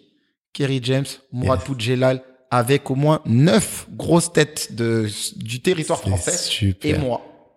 Et- Moi, je fais quoi? Je, je sors, je cours pour acheter le Parisien. Et moi, quand j'achète le Parisien, moi, je- pour moi, la une du Parisien, c'est 93. Oui. Et en fait, c'est sur toute la France. Oui, t'es sur la une. De... En fait, t'es sur la une de aujourd'hui en France. Voilà. Ah ouais. Et donc, quand je fais cette une, Mhm. c'est là que ça nous amène à qui? À Cazeneuve. Oh là là. Deux jours après, le France 2, il m'appelle pour passer dans l'émission des paroles et des actes. Alors, juste, je, je vais rebondir sur euh, une phrase que t'as dite. T'as dit, j'aimerais bien qu'on parle de l'accompagnement euh, scolaire, puisque par rapport aux attentats, ces jeunes, ils ont des mauvais modèles. Exactement. Euh, je- j'avais pas prévu cette question, je voulais pas. Mais euh, ça veut dire que toi, à ce moment-là, t'as déjà en tête, tu côtoies déjà des, des jeunes où tu te dis, Hmm, attention, eux, ils vont peut-être euh, partir dans des mauvais chemins, ou c'est juste que tu fais ce lien-là quand ils te posent cette question? on a non parce qu'en fait, lui, il voulait faire euh, le lien entre bah parce qu'en fait, tu vois, de l'accompagnement à la scolarité, comment il est mis en place? Nous, moi, j'ai des élèves qui sont en primaire, collège. Hmm, Et moi, mes étudiants, ils sont des fois, bon, peut-être en terminale ou sinon à la fac. hmm, Et en fait, pour les primaires, ce que l'étudiant il est en train de faire, c'est c'est la suite logique de son parcours. Donc, quand l'étudiant il est là, par exemple, il veut faire lettres, il est en lettres, par exemple. Peut-être il, il veut devenir journaliste, pardon, ou peut-être prof de français. Donc, peut-être que t'as vu le gamin quand il est en primaire, il veut être prof de français, hmm. mais il sait pas c'est quoi son chemin. D'accord. Et donc le fait qu'il soit avec l'étudiant, et ben comme l'étudiant c'est le même pour lui toute l'année, et ben il y a une relation qui se crée. Et du coup c'est un modèle positif pour lui. Très bien. C'est Tu qu'ils vois peuvent pas se projeter, ils ont pas Voilà. de rôle modèle. Il a un rôle modèle là, il peut se projeter. Donc on est en train de faire de l'accompagnement de la scolari- à la scolarité, mais on est en train de faire de l'orientation aussi. Ah ouais. Et c'est pas d'un coup t'arrives en troisième, on te dit qu'est-ce que tu veux faire? On demande à un garçon de 14 ans de qu'est-ce que tu veux faire dans la vie? Ah ouais, mais ça. Mais bon, c'est ouais. compliqué. Alors que si on l'a travaillé depuis la primaire, etc., parce qu'au fur et à mesure, parce que regarde, quand on est en, on est en troisième, c'est quand même compliqué, t'as 14 ans, Ouais. on te demande d'aller sur un corps de métier, Hmm. et euh, avec un stage, entre guillemets, on se dit que ce stage de troisième va faire que tu vas trouver ta vocation. C'est pas possible. C'est pas À possible. 14 ans. Moi, par la suite, les jeunes, ils arrivent, ils ont 22 ans, ils savent pas ce qu'ils veulent faire. Ouais, c'est clair. Donc, à 14 ans, comment tu peux déjà trouver ton parcours professionnel? Alors que là, t'es avec un étudiant, t'es avec lui toute l'année, vous échangez. Hmm. Donc là, tu vois, au fur et à mesure, et en plus, l'élève, il découvre que cet étudiant, il va aussi à l'école comme lui, quoi. Ouais. Tu vois? Et le fait qu'il aille comme lui, et en plus, c'est un étudiant qui a été sur les mêmes territoires. Donc, il lui dit, euh, ah ouais, euh, toi, t'es en, t'es, moi, je suis, euh, ah, toi, t'es à Drancy. Ah, bah, moi aussi, j'étais dans tel collège. Après, j'ai été dans tel lycée. Je te Mhm. conseille de faire tel bac. Mhm. Et ce qui te permettra d'aller dans telle euh, fac, par exemple, Mhm. et t'iras sur tel corps de métier. En fait, ce que tu dis et que tu as réussi à identifier, c'est que c'est la proximité qui permet à ces élèves de pouvoir se projeter Mhm. Et d'imaginer enfin vers quoi ils peuvent aller parce que sinon euh, moi je suis d'accord avec toi en fait on le sait pas moi par exemple je Exactement. me rappelle en troisième effectivement on te dit ouais bon d'ailleurs à mon année je sais pas pourquoi ils avaient supprimé les stages Mhm. euh, mais qu'est-ce que vous voulez faire plus tard? Moi je dis bah j'en sais rien et, puis je me rappelle ils ont dit mais vous avez droit aussi de dire que vous voulez votre, être votre propre patron j'ai dit ah bah moi ce sera ça en tout cas Voilà. tu vois, c'est aussi mais on simple n'en que ça. rien Tu peux pas savoir, c'est pas, c'est pas possible, pas possible, tu vois. Donc c'est délicat et c'est des trucs que nous on avait déjà travaillé, tu vois, déjà à l'époque, hein, tu vois. Ouais. Et euh, donc après, voilà, deux jours après, il y a euh, France 2 qui m'appelle ok et ils me disent ouais, euh, on a choisi euh, sept Français, six ou sept Français. T'imagines six six ou sept Français sur le million de Français que nous sommes, tu vois. ah ouais Et ils me disent vous avez passé dans l'émission des paroles et des actes. Vous êtes prêts? Je dis non. Ah bah tu m'étonnes. Je dis, écoute, moi, j'ai jamais fait de télé à ce moment-là. J'avais déjà fait une télé, mais c'était les chaînes cryptées où il y a personne qui regarde. Mhm. Et euh, je lui dis quoi? Je lui dis, non, ça me dit pas. Il me dit, tu sais ce que vous faites? Euh, Réfléchissez. Nous, on a vu ce que vous faites. On regarde un peu sur Internet et tout. On vous a filtré. On a vu l'article là du Parisien. C'est comme ça qu'on vous a trouvé déjà à la base. Après, on a regardé ce que vous faites. Eh, vous êtes prêts à le faire, hein, vous inquiétez pas. Et le mec, il me met en confiance, franchement. D'accord. Après, je lui dis, bon, vas-y, ok, je vais voir. Je réfléchis. Dans deux heures, on se rappelle. Mhm. Deux heures après, il me rappelle. Il me dit, alors c'est bon? Je lui dis, ouais. Ah ouais. Et j'ai demandé à personne, tu vois. Été dans mon coin tout seul, je dis ouais. T'as pas eu peur d'être un peu instrumentali- instrumentalisé non. justement? Après, je me rappelle. Mais après, franchement, tu sais ce qui se passe, c'est que Mhm. J'y vais. Et quand j'y vais, euh, sur le chemin, je me rappelle, je tombe. Eux, ils t'envoient un taxi, du coup. Ils t'envoient un taxi, le taxi vient te chercher et tout. Et moi, je me rappelle, sur le chemin, je tombe sur un taxi, un papa. Oui. Et il me dit, hey, tu te fais pas instrumentaliser. Lui, déjà, il me dit ça sur le chemin. Ok. C'est-à-dire tout ça, t'as vu le comment ça se passe? des signes. Le petit dessine comme ça, et il me dit Eh, tu te fais pas instrumentaliser et tout. euh, tu dis des trucs, après il me dit euh, tu fais attention hein, parce que toi toi tu vas être là après. Et ça c'est ce qui euh, c'est ce qu'ils oublient les gens. Oui. C'est que tu vois, tu peux pas dire tout et n'importe quoi parce qu'à un moment tu vas être face à tes responsabilités. Tout à fait. Tu vas venir, tu vas parler d'un quartier, etc. Eux, c'est bon, ils ont fait leur article, ils sont contents, ils ont fait le buzz, mais toi, après, t'es dans le quartier. Ouais. Donc, si t'as du quelque chose qui coïncide pas avec le quartier, bah, tu vas devoir euh, rendre des comptes, en fait. Wow. Tu vois? Ok, Donc, faut, faut, faut le savoir, ça. Ok. Voilà, par exemple, j'ai des personnes qui m'appellent et me disent, ouais, euh, je dois passer euh, dans telle émission, patati patata. Euh, qu'est-ce que tu me conseilles? Je lui dis, si jamais on te propose d'y aller sur un, sur un sujet que tu maîtrises, pff, fonce. Y a pas de souci. Mais si on t'appelle juste parce qu'ils avaient besoin de telle personne à tel moment, etc., faut pas y aller. Parce que eux, après, demain, toi, tu peux, faut que tu préserves ton image. Tu vas arriver, tu vas être en difficulté, Mhm. et ça, ça reste sur le net, et ça, tu, tu te reprends pas après un truc comme ça, tu vois. Ok. Bah, merci. Ça, c'est un, un super conseil Tu vois, que ça, je note. euh, voilà. C'est pour les auditeurs. Voilà, tu vois, c'est, c'est, c'est, c'est des trucs très importants. Les gens, Ouais. ils savent pas, ils négligent, tu vois. Tout à fait. C'est-à-dire que nous, de la même manière, tu peux travailler ta com et ça peut être super bien parce que ce jour-là, tu peux te faire remarquer. Mhm. Mais à partir de cet élément-là, tu peux être un indésirable à vie après aussi. hein. Ouais, Tu peux être celui à cause de qui on a rigolé pendant je ne sais combien de temps. Tu vois. Ouais. Et ça, tu te, tu te reprends pas malheureusement après ça, tu tu, te vois. reprends pas. Et euh, voilà. Et donc moi, je me rappelle, euh, j'y vais. Ok. Et euh, quand j'y vais, euh, le gars, il me fait quoi? J'arrive comme ça, on est six ou sept. Mhm. Et il me dit, toi, ton profil, on l'a vu, on veut euh, te mettre dans le teaser de France 2. Direct. Je dis, waouh. Et maintenant, je dis, vas-y, ok. Et il me dit, bon, tu vas lire cette phrase et tout.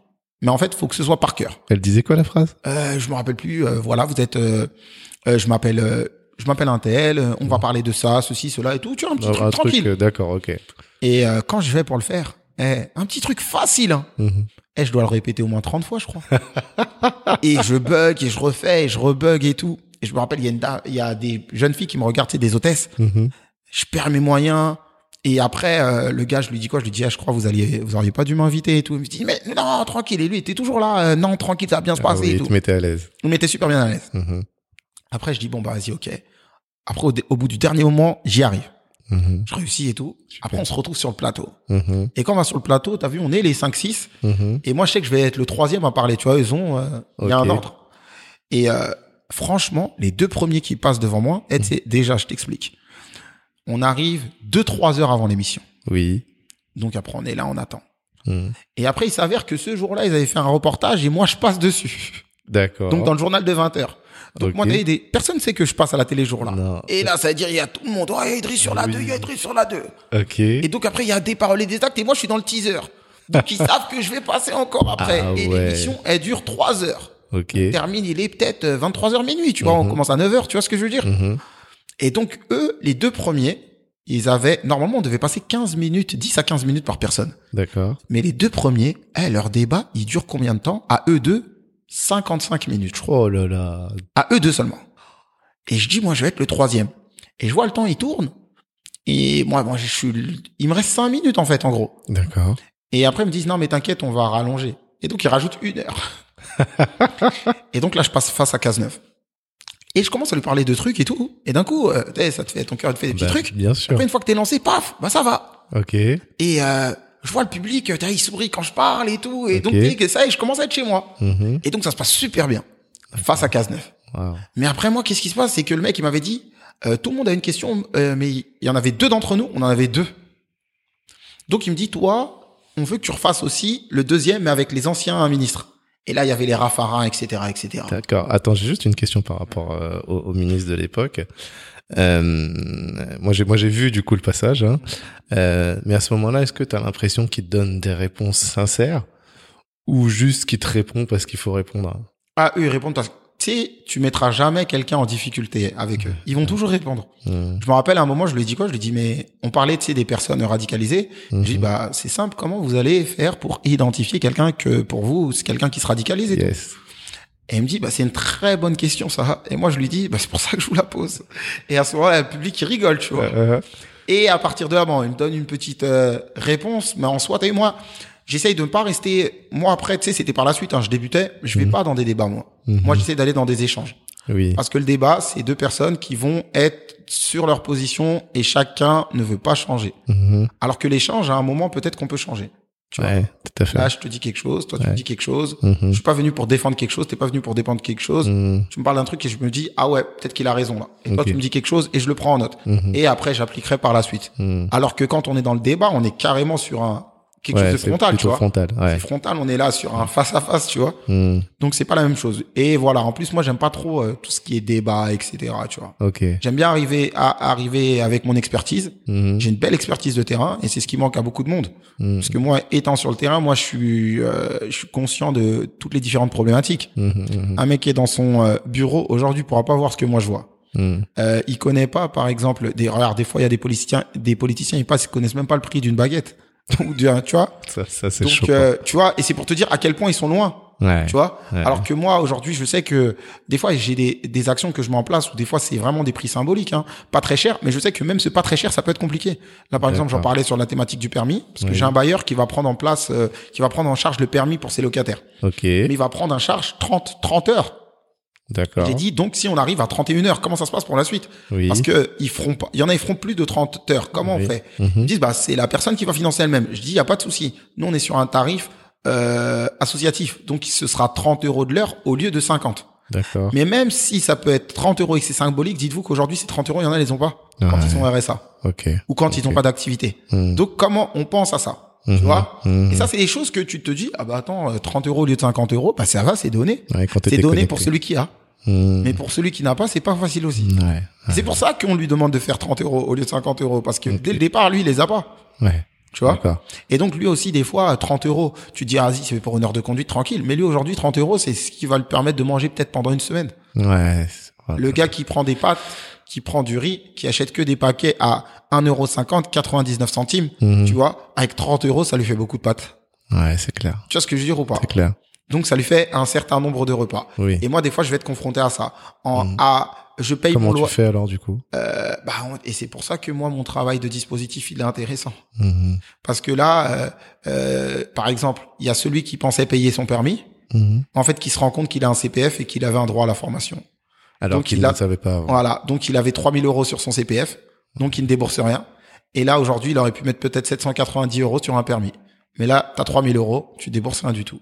Ah ouais. Et le problème du permis, c'est quoi? C'est l'aspect financier. Le problème de beaucoup de formations, ça va être quoi? C'est l'aspect financier. Ok. Moi, mon travail, c'est de réduire l'aspect financier. Par exemple, sur les lycéens étudiants. Oui. Pour te dire, je les accompagne encore. Mhm. Le permis, c'est 1500 euros. Ouais. Pour un lycéen étudiant, c'est pratiquement impossible. Bien sûr. 150 euros, c'est donné. Mhm. Par contre, l'aspect financier, ça va être compliqué pour lui, mais donner de son temps, c'est donner à tout le monde. Donc, il va passer le permis à 150 euros, mais il va faire 70 heures d'heures citoyennes.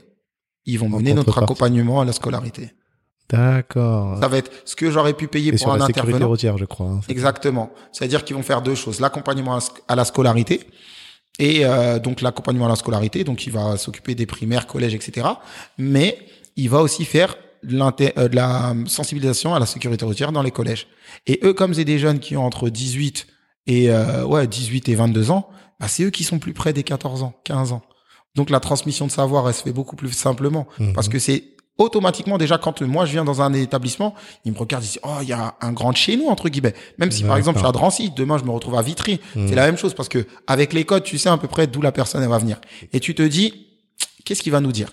Donc dès le départ tu te dis ah lui il est là, qu'est-ce qu'il va nous dire? Et à partir de là, après, tu travailles. La transmission de savoir, elle est beaucoup plus simple que quelqu'un qui va venir de campagne, qui va maîtriser beaucoup plus que nous, Mhm. mais qui va pas ré- réussir à captiver l'attention. Ouais, pour toi, en fait, la proximité, c'est super important. Et il faut que tu aies des gens, finalement, presque qui te ressemblent, en tout cas, qui te comprennent pour pouvoir te parler de choses et t'intéresser, quoi. C'est ça. Eh ben, ça, c'est super intéressant, tout ça. Bah, merci Alec. Euh, quand je regardais les vidéos, je vois à un moment donné, tu t'es retrouvé au ministère des Finances en 2018. Comment c'est arrivé?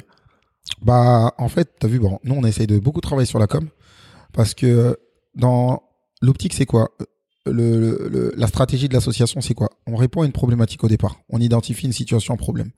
Quand tu identifies ta situation en problème, à partir de là, tu vas répondre à des appels à projets. C'est-à-dire les associations pour les recherches de financement, tu réponds à des appels à projets. D'accord. Une fois que tu élabores ton projet et tu démontres la pertinence de ton projet, et ben là, on t'octroie un financement. Mhm. Quand on t'octroie ton financement, là, tu peux réaliser ton projet. Quand tu réalises ton projet, bah après, tu le réalises pas en catimini dans un coin. Faut valoriser ton action. Ok. Parce que quand tu valorises ton action, eh ben, ça va te permettre d'étendre ton projet et d'avoir des nouveaux partenaires. Et après, tu reviens sur ton projet. Donc, c'est un triangle comme ça. Waouh Tu vois? Donc, c'est une, c'est, tu vois, tout est pensé comme ça. Donc, Ça veut toi, dire, tu identifies. identifies en premier. Voilà. D'accord? Quand tu identifies, tu réponds à un appel à projet pour recevoir un financement. Et ça, c'est quoi? C'est la ville C'est la ça région peut être le département, la région, etc. Peu importe. Ça peut même être un mécénat. Par exemple, une, euh, une relation, le mécénat, c'est la relation que tu as une association et une entreprise. D'accord. D'accord? Eux, comme ça, ils ont euh, une exonération de leur charge fiscale Mhm. et quand ils te remettent un certain montant. D'accord. D'accord? Ils ont droit jusqu'à 66%. Ok. OK? Donc toi, après, une fois que tu as perçu ta, ton, ton, ton financement ou cette subvention, d'accord? Là, tu mets en place ton action. D'accord. Quand tu mets en place ton action, Mhm. eh ben, tu valorises cette action. Ok, là, c'est la Parce que quand tu vas la relation, euh, la, la, la, quand tu vas parler de cette action et la valoriser, Mhm. eh ben, l'objectif, c'est quoi? C'est qu'il y ait de nouveaux partenaires D'accord. ou qu'il y ait de nouveaux bénéficiaires. Ok. Tu vois, parce que, par exemple, tu as mis en place un projet sur le permis. Mhm. Donc aujourd'hui, ça a bénéficié à une certaine partie de la population. Mhm. Mais ça pourra peut-être bénéficier à une autre partie de la population. Très bien. Aujourd'hui, il y a des personnes qui t'ont aidé. Peut-être que c'était l'État. Mais demain, Mhm. peut-être qu'il y aura des entreprises, des fondations qui voudront se joindre au projet. D'accord, très bien. Et voilà. Et après, là, ton, ça, c'est toute une stratégie sur notre association. Donc là, tu as, valorisé et quoi Et c'est le ministère des Finances qui t'a Voilà. trouvé Et donc, euh, ouais, voilà. Donc, moi, je valorise à chaque fois mes projets. Mhm. Et là, moi, le, mon profil, il intéresse à un moment. Ok. Donc, ils disent, ouais, nous, on est sur la thématique l'émancipation des quartiers. ouais. Et donc, toi, ils me disent, euh, tu viens du quartier, t'as réussi dans le quartier, Mhm. t'es quelqu'un d'identifié, Mhm. euh, t'es quelqu'un que voilà on te, on te connaît à travers tes actions, etc. On Mhm. aimerait que t'interviennes parce que on a vu ce que t'as mis en place avec la SNCF. Mhm. Mhm. Parce que moi, donc en 2018, quand ils m'appellent, je viens de nouer un partenariat avec la SNCF. Ok. Donc j'ai la SNCF qui passe par moi Mhm. pour son recrutement de conducteurs de tramway Super. sur la ligne du T4. D'accord. Et quand ils viennent, ils me rencontrent. Ok. Ils me disent, nous, on aimerait passer par toi pour notre recrutement. D'accord.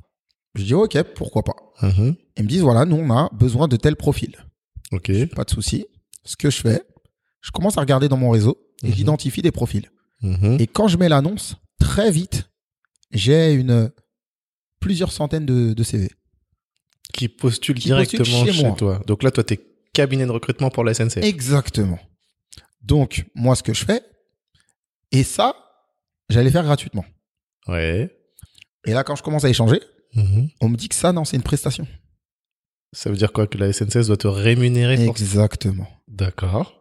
Donc, moi, je me dis, moi, c'était ce que je faisais de manière informelle Oui. avant. Mhm. Et là, qu'on parlait de 2015, tu vois, 2014-2015, Oui. j'ai fait plusieurs fois. Ok. Mais ça, ça devient, et c'est bien intéressant, et c'est pour ça qu'on devient organisme de formation, parce qu'on comprend que ça, c'est un travail. D'accord. Parce que tu vois, en 2015, Oui. moi, je comprends une relation. Mhm. C'est celle de l'entreprise et de la personne qui cherche. Mhm. L'entreprise, elle peine à recruter. Oui. Donc, elle passait par moi. D'accord. Le jeune, il a du mal à trouver. Il passe par moi. Ok. Donc, moi, qu'est-ce que je fais? Je les mets en lien entre les deux. Ok. Mais maintenant, quand cette entreprise, elle a un problème avec le jeune, qu'est-ce qu'elle fait Mhm. Elle revient vers moi. Ok. Donc, c'est un travail, en fait, tout ça. Ah oui, là, t'es même, t'es pas un tiers de con... Oui, t'es un tiers dire de confiance, en fait. Voilà. Et ça veut dire que moi, maintenant, l'idée, c'était comment trouver, comment mettre ça en place pour que ça devienne une activité. Ok. Parce que aujourd'hui, moi, je deviens ce gage de confiance. Oui, c'est ça. Et moi, en fait, j'ai compris qu'avec mon réseau, eh ben, je pouvais créer de l'emploi. Super. Et je pouvais créer une activité. Ok. Et cette activité qui est pas, pas, faci- pas compliquée, surtout pour moi. Parce que tu sais le faire. Parce que, en fait, aujourd'hui, moi, mon travail, c'est quoi? Moi, j'ai des gens, des entreprises ou des collègues, tu sais, qui or- organisent de formation. Eux, ils doivent former la personne. Oui. Alors qu'aujourd'hui, moi, par exemple, je l'ai démontré sur le poste de conducteur de tram tramway, j'avais des gens qui avaient des bacs plus 4, 5, 6. Donc moi, je les ai pas formés. Je leur ai juste, j'ai juste fait quoi, moi? J'ai mis en contact l'offre et la demande. Ouais. Celui qui a besoin et celui qui recherchait. Super. Et quand il passe par moi, eh ben moi, aujourd'hui, je suis cette personne gage de confiance. Comme ça, du coup, il y a une convention entre lui, il y a quelque chose entre moi. Entre lui et moi. Très bien. Et là, maintenant, s'il y a un problème, tout le monde peut revenir vers moi. À l'époque, c'était fait, mais de manière informelle. Donc, sur ça, nous, on gagnait rien. Et Mhm. aujourd'hui, on gagne. Et tu vois, de cette prestation-là, Mhm. c'est ce qui a permis de, financer notre auto-école associative. Tu vois le truc ou Ok. Alors là, du coup, toi, t'es cabinet de recrutement. Exactement, ça veut dire. Spécifiquement pour la SNCF. Donc, du coup, nous, on a eu un financement. Ce financement nous a permis d'acheter nos deux premières voitures Alors, attends, juste avant, parce que tu, tu l'as pas dit, mais en plus, à l'époque, je crois que quand même, tu as des statistiques bien plus élevées que les autres partenaires de la SNCF. Exactement. Ça veut dire que nous, quand ils passent, ils font quoi? Ils disent, bon, bah, on va vous prendre, vous et un autre de nos partenaires privilégiés. Je Mhm. dis pas de souci. Mhm, On positionne nos 40 candidats. mhm. On en a 26 qui passent. Ah Ils positionnent leurs 40 candidats. Il y en a deux. Et donc, c'est un cabinet, gros, gros, gros cabinet dont je tairai le nom. Ouais, Parce qu'il n'y a pas y a pas besoin. de le dire. Mhm. Et à partir de là, il me dit, euh, vous venez, on bosse ensemble. Super. Pas de souci. Et du coup, on était passé sur une Voilà. formation Ouais. et on en met cinq. Quelles sont les formations Euh, non, on met cinq sessions de recrutement. D'accord, ok. Donc, on a, je me rappelle, sur l'année, on avait reçu 1042 CV. ah ouais. Et les gens, au départ, ils venaient de Seine-Saint-Denis. Très vite, déjà, ils venaient de toute l'île de France. D'accord. J'ai des gars qui venaient de Marseille. J'ai des gars qui venaient de Lille. J'ai des gars qui venaient de Béziers, dans ma petite association de quartier de base. Tu vois, Eh ben, c'est très très beau ça. Donc, à partir de là, tu dis, t'as pris de l'ampleur. Donc, raison pour laquelle le ministère et tout, il nous appelle. ok. Et pour la petite anecdote, juste après, un concurrent de la SNCF, il nous appelle et dit, Eh, on a vu l'article et tout, on aimerait bien bosser avec vous. Ok. Pas de souci. on fait son recrutement une première fois. Mhm. Et quand on fait son recrutement, on fait trois fois mieux que son cabinet de recrutement. Ah ouais, mais c'est énorme. Mais comment tu fais pour faire ça? Enfin, tu as peut-être pas toutes J'ai les clés, J'ai mais les bons, j'ai les bons profils. Parce que moi, en vérité, sincèrement, j'ai les profils, ils arrivent, ils sont déjà prêts. en fait, toi, t'as du flux entrant. Exactement. C'est-à-dire, moi, j'arrive, franchement, à tous les candidats qui viennent, Ouais. que je les prépare, euh, moi, quand j'arrive, je leur donne les, je leur permets d'accéder à cette formation, en fait, à cette, à, à cette sélection, Ah, pardon. c'est- C'est ça, en vérité. La plupart du temps, quand ils arrivent, sincèrement, Mhm. j'ai pas la prétention de dire que je les ai formés. Et ils arrivent, ils sont déjà prêts. Et aujourd'hui, c'est ça le problème. On a beaucoup de candidats, Mhm. Beaucoup de personnes qui Mhm. sont en errance, alors qu'ils peuvent rentrer quelle que soit la société. C'est des profils parfaits. Mais ça veut dire quand même que ces profils-là qui sont prêts, à un moment donné, en postulant en direct, soit ils sont pas pris, soit ils sont pas retenus. Exactement. Mais par contre, en passant En par passant toi, il y a des quand fois, même- ils passent par la SNCF, ils y arrivent pas. Bah c'est ça. Parce que en fait, et la SNCF, elle nous disait, elle nous disait, nous, on a un problème parce que avec euh, entre les réseaux, nous, on va recevoir des milliers de CV, donc on n'a pas le temps de tout traiter. Mhm. Et euh, le système informatique fait que des fois, on a des candidats qui passent à la trappe. D'accord. Et donc, en fait, le fait de passer par moi, eh ben, automatiquement, moi, je les mettais en lien. C'était dans ma session à moi, et du coup, c'était bon.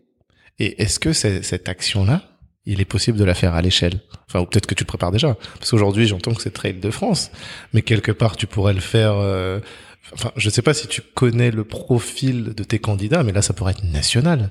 Puisque... Exactement. Moi, Ouais. en fonction des demandes, je fais. Et du coup, là, quand on l'a fait pour la SNCF, du coup, on l'a fait pour euh, Transkeo, une filiale de Keolis. Mhm, Et donc, on le fait, on fait trois fois, deux ou à trois fois mieux que leur cabinet de recrutement. mhm, Ils me disent, OK, on va bosser ensemble. Donc, sur l'année. mhm, Je le fais, on le fait deux, trois fois dans l'année. mhm. En fin d'année, ils me rappellent. Ils me disent, maintenant, on va vous dire quelque chose. Après, je dis, ouais. Ils disent, c'est quelque chose qui va pas nous mettre dans, euh, en position de force, on va dire, entre guillemets.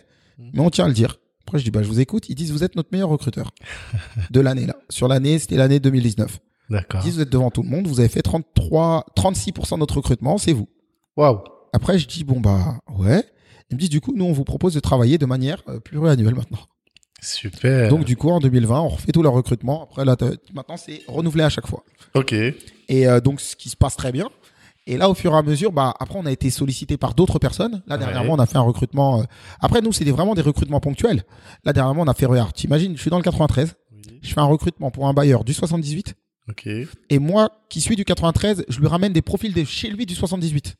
Ok. Alors que lui, Ah quand ouais. il passe par les cabinets de recrutement de chez lui, il trouve pas ces profils-là. Ah, c'est énorme. Il me propose à la base, il avait sept postes. Mhm. Et il me dit, nous, on va pas mettre tous les œufs dans le même panier, on va confronter trois euh, sources de recrutement.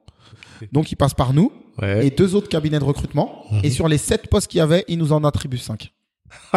En fait, t'es Voilà. es toujours au-dessus du Ça lot. veut dire que, franchement, là, sur ça, et mais toujours là, pourquoi? Travail de terrain. Nous, quand ça se passe, ça, ça a été très simple. Je me suis appuyé de la, de la, de la vie associative. J'avais une association de là-bas. Je lui dis, regarde, tu mets l'info du côté de chez toi. Quand elle m'a mis l'info, elle m'a dit, regarde, moi après, je lui dis, tu mets mon adresse mail, etc.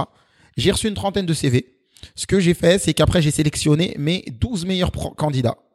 Ok. Et de ces 12 candidats, moi, je leur ai dit, après, vous aurez à peu près une chance sur trois, parce qu'il y a que trois postes à la base. D'accord. Une chance sur quatre même. Ils m'ont dit, OK, pas de souci. Et au final, les, les profils étaient tellement top qu'ils en ont pris cinq. Super. Voilà. Et en plus, ils hésitent même pour en prendre un, un sixième de mon groupe à moi, Mhm. pour le mettre en alternance parce qu'il était assez jeune, mais avec qui il pourrait travailler par la suite. Ah ouais. Tu vois le truc? En fait, quand je te disais à l'ECL, j'imaginais, est-ce que tu peux pas maintenant sortir une plateforme? Bah, Vraiment? En fait, après moi, il y a des dispositifs de l'État qui nous ont sollicités Mhm. parce qu'ils aiment bien notre rigueur et notre euh, notre manière de procéder, tu vois. Mhm. Parce que la plupart du temps, tu sais, c'est quoi? Tu sais que l'État, euh, l'État français, en termes de dispositifs, il y en a des milliers, Bien sûr. mais les gens ils savent pas. Non. Et euh, par exemple, alors, je vais te par... on va aller sur le numérique parce que moi je mets en place Oui. du numérique, tu vois, Mhm. de nos actions. T'en as, t'as des formations numériques partout sur le net, mais partout. T'ouvres les yeux sur Facebook, mon profil, LinkedIn, Mhm. ça passe, ça passe, ça passe. Mais les postes ne sont jamais pourvus. Pourquoi? Pour la seule raison que vous mettez en place des formations numériques sur le net pour un public qui, la problématique, c'est qu'il va pas sur le net. Ok. Donc il la verra jamais ta formation. Ouais, C'est comme quand tu mets partout cours de français gratuit Ouais. et que la personne qui aimerait en bénéficier, mais elle sait pas lire. Donc quand elle le voit ton papier, elle le voit pas. D'accord. Tu Ouais. vois le truc? Donc il y a plein de manières de procéder comme ça qui sont compliquées. Mhm, Là, nous, mhm, par exemple, ne serait-ce qu'hier, on a eu un article d'un journal qui est venu chez nous. mhm. Il me dit, mais comment vous faites et tout? Je lui ai dit, ah, on est sur le terrain. C'est-à-dire que nous, on est le premier relais des institutions. Après, notre travail aussi, c'est pas de travailler en opposition, mais en complémentarité. Mhm. Donc, moi, quand un jeune, il vient et que, voilà, je peux prendre en charge, des fois, je lui dis, regarde là-bas, tu vas à la mission locale, à la garantie jeune. Mhm. Ah ouais, j'ai la garantie jeune. Et lui, Qu'est-ce que c'est la garantie jeune? la garantie jeune, par exemple, c'est une aide aussi de la mission locale. Euh, ils sont rémunérés entre 400 et 600 euros, tu vois, par mois. Ah, je, sais- je Tu vois pas. Ou Sinon, là, par exemple, euh, il y a un truc, euh, il y a un dispositif de la région Île-de-France Mhm. sur le permis de conduire pour les jeunes avec un contrat en insertion, t'as 1300 euros. D'accord. Et là, t'as vu, quand tu vas sur leur site, ils ont proposé ça pour 60 000 jeunes de l'île de France. 60 000. 60 000. Donc, t'imagines le budget colossal qu'ils ont mis sur ça? Sur les 60 000, il n'y en a même pas 1000 pour l'instant. Oh là là. Parce que, encore une fois, l'info, l'info, l'info, Ouais. les relais, etc., entre ça passe et tout, tu sais, c'est des personnes qui, tu vois. Et ça, ce problème-là, bah, par exemple, pour la petite anecdote, quand ils ont passé sur la, ils ont parlé de la thématique du permis, le parisien, Mhm. ils ont fait directement un lien entre, t'imagines, la région Île-de-France et nous. Waouh. Ah Ils ont fait un lien entre ce que la région Île-de-France a mis en place et nous sur la thématique du permis. Eh ben, dis donc. Tu vois le truc, ça c'était un article qui est Ouais. sorti il y a peut-être trois semaines, quelque chose comme ça. Ok. Et euh, nous, à chaque fois qu'on a pu tirer notre épingle du jeu, et c'est toujours la même chose, c'est parce que terrain, regarde, en 2017, on met en place, on était beaucoup sur l'animation, on met en place une dictée. Ouais. Alors attends, attends, attends. On, on reste sur la dictée. Ouais. mais mais euh, mais juste du coup, tu as répondu à mon idée de plateforme, c'est que déjà finalement, il te faut quand même un public qui est conscient que ça existe. Donc en fait, tu es obligé d'abord de passer par le terrain pour obtenir ces, ces bons profils et avoir les résultats. D'accord. Tu nous as parlé aussi, tu nous as dit que bah, de ce maintenant que tu es finalement cabinet de recrutement là pour euh, pour pour ces pour la SNCF et pour la, la, la filiale concurrente, enfin la filiale en tout cas la, concurrence, tu as pu financer l'auto-école associative. Alors c'est quoi? Exactement. Ça veut dire que nous, au départ, on a deux véhicules. Et quand on met le projet en place, on avait identifié normalement une cinquantaine. On s'est dit, on va faire 50 jeunes et 50 à peu près mères de famille. D'accord. Mais quand on met le truc, quand on met le dispositif en place, Mhm. eh, barriérage devant notre salle. Une centaine de personnes qui arrivent pour le permis. des maires de partout. Genre déjà de toute la Seine-Saint-Denis, mais même des communes voisines. Elles veulent toutes le permis. Et là, on se rend compte qu'on a tapé encore dans le mille. Mhm. C'est-à-dire, t'arrives, tu vois, toi, devant ta salle, tu vois une centaine de personnes qui attendent, mais tu pètes les plombs. Ah ouais. Donc, premier jour, on est pris de vitesse. Deuxième jour, on fait un barriérage. Et du coup, on avait fait 18 classes. Ouais, 18 Quand classes. tu dis lundi. ouais, t'as dû mettre des barrières parce que sinon des barrières et tout, ouais, voilà, des, on était pris d'assaut pour que ça rentrait un par un et on donnait des tickets. Des on donnait tickets, des une tickets. file d'attente. Ouais, une file d'attente, exactement. Uh-huh. Et donc, quand on le met ça en place, juste après, euh, bon, ça se passe super bien. Mhm. Et euh, t'imagines, au final, j'ai à peu près 300 mères de famille qui viennent de tout le département. Là, au moment où je te parle sur les 300 mères de famille, on a fait le point hier, elles sont 270 à avoir le code. Wow. ok. C'est-à-dire, c'est un taux de, de résultat malade.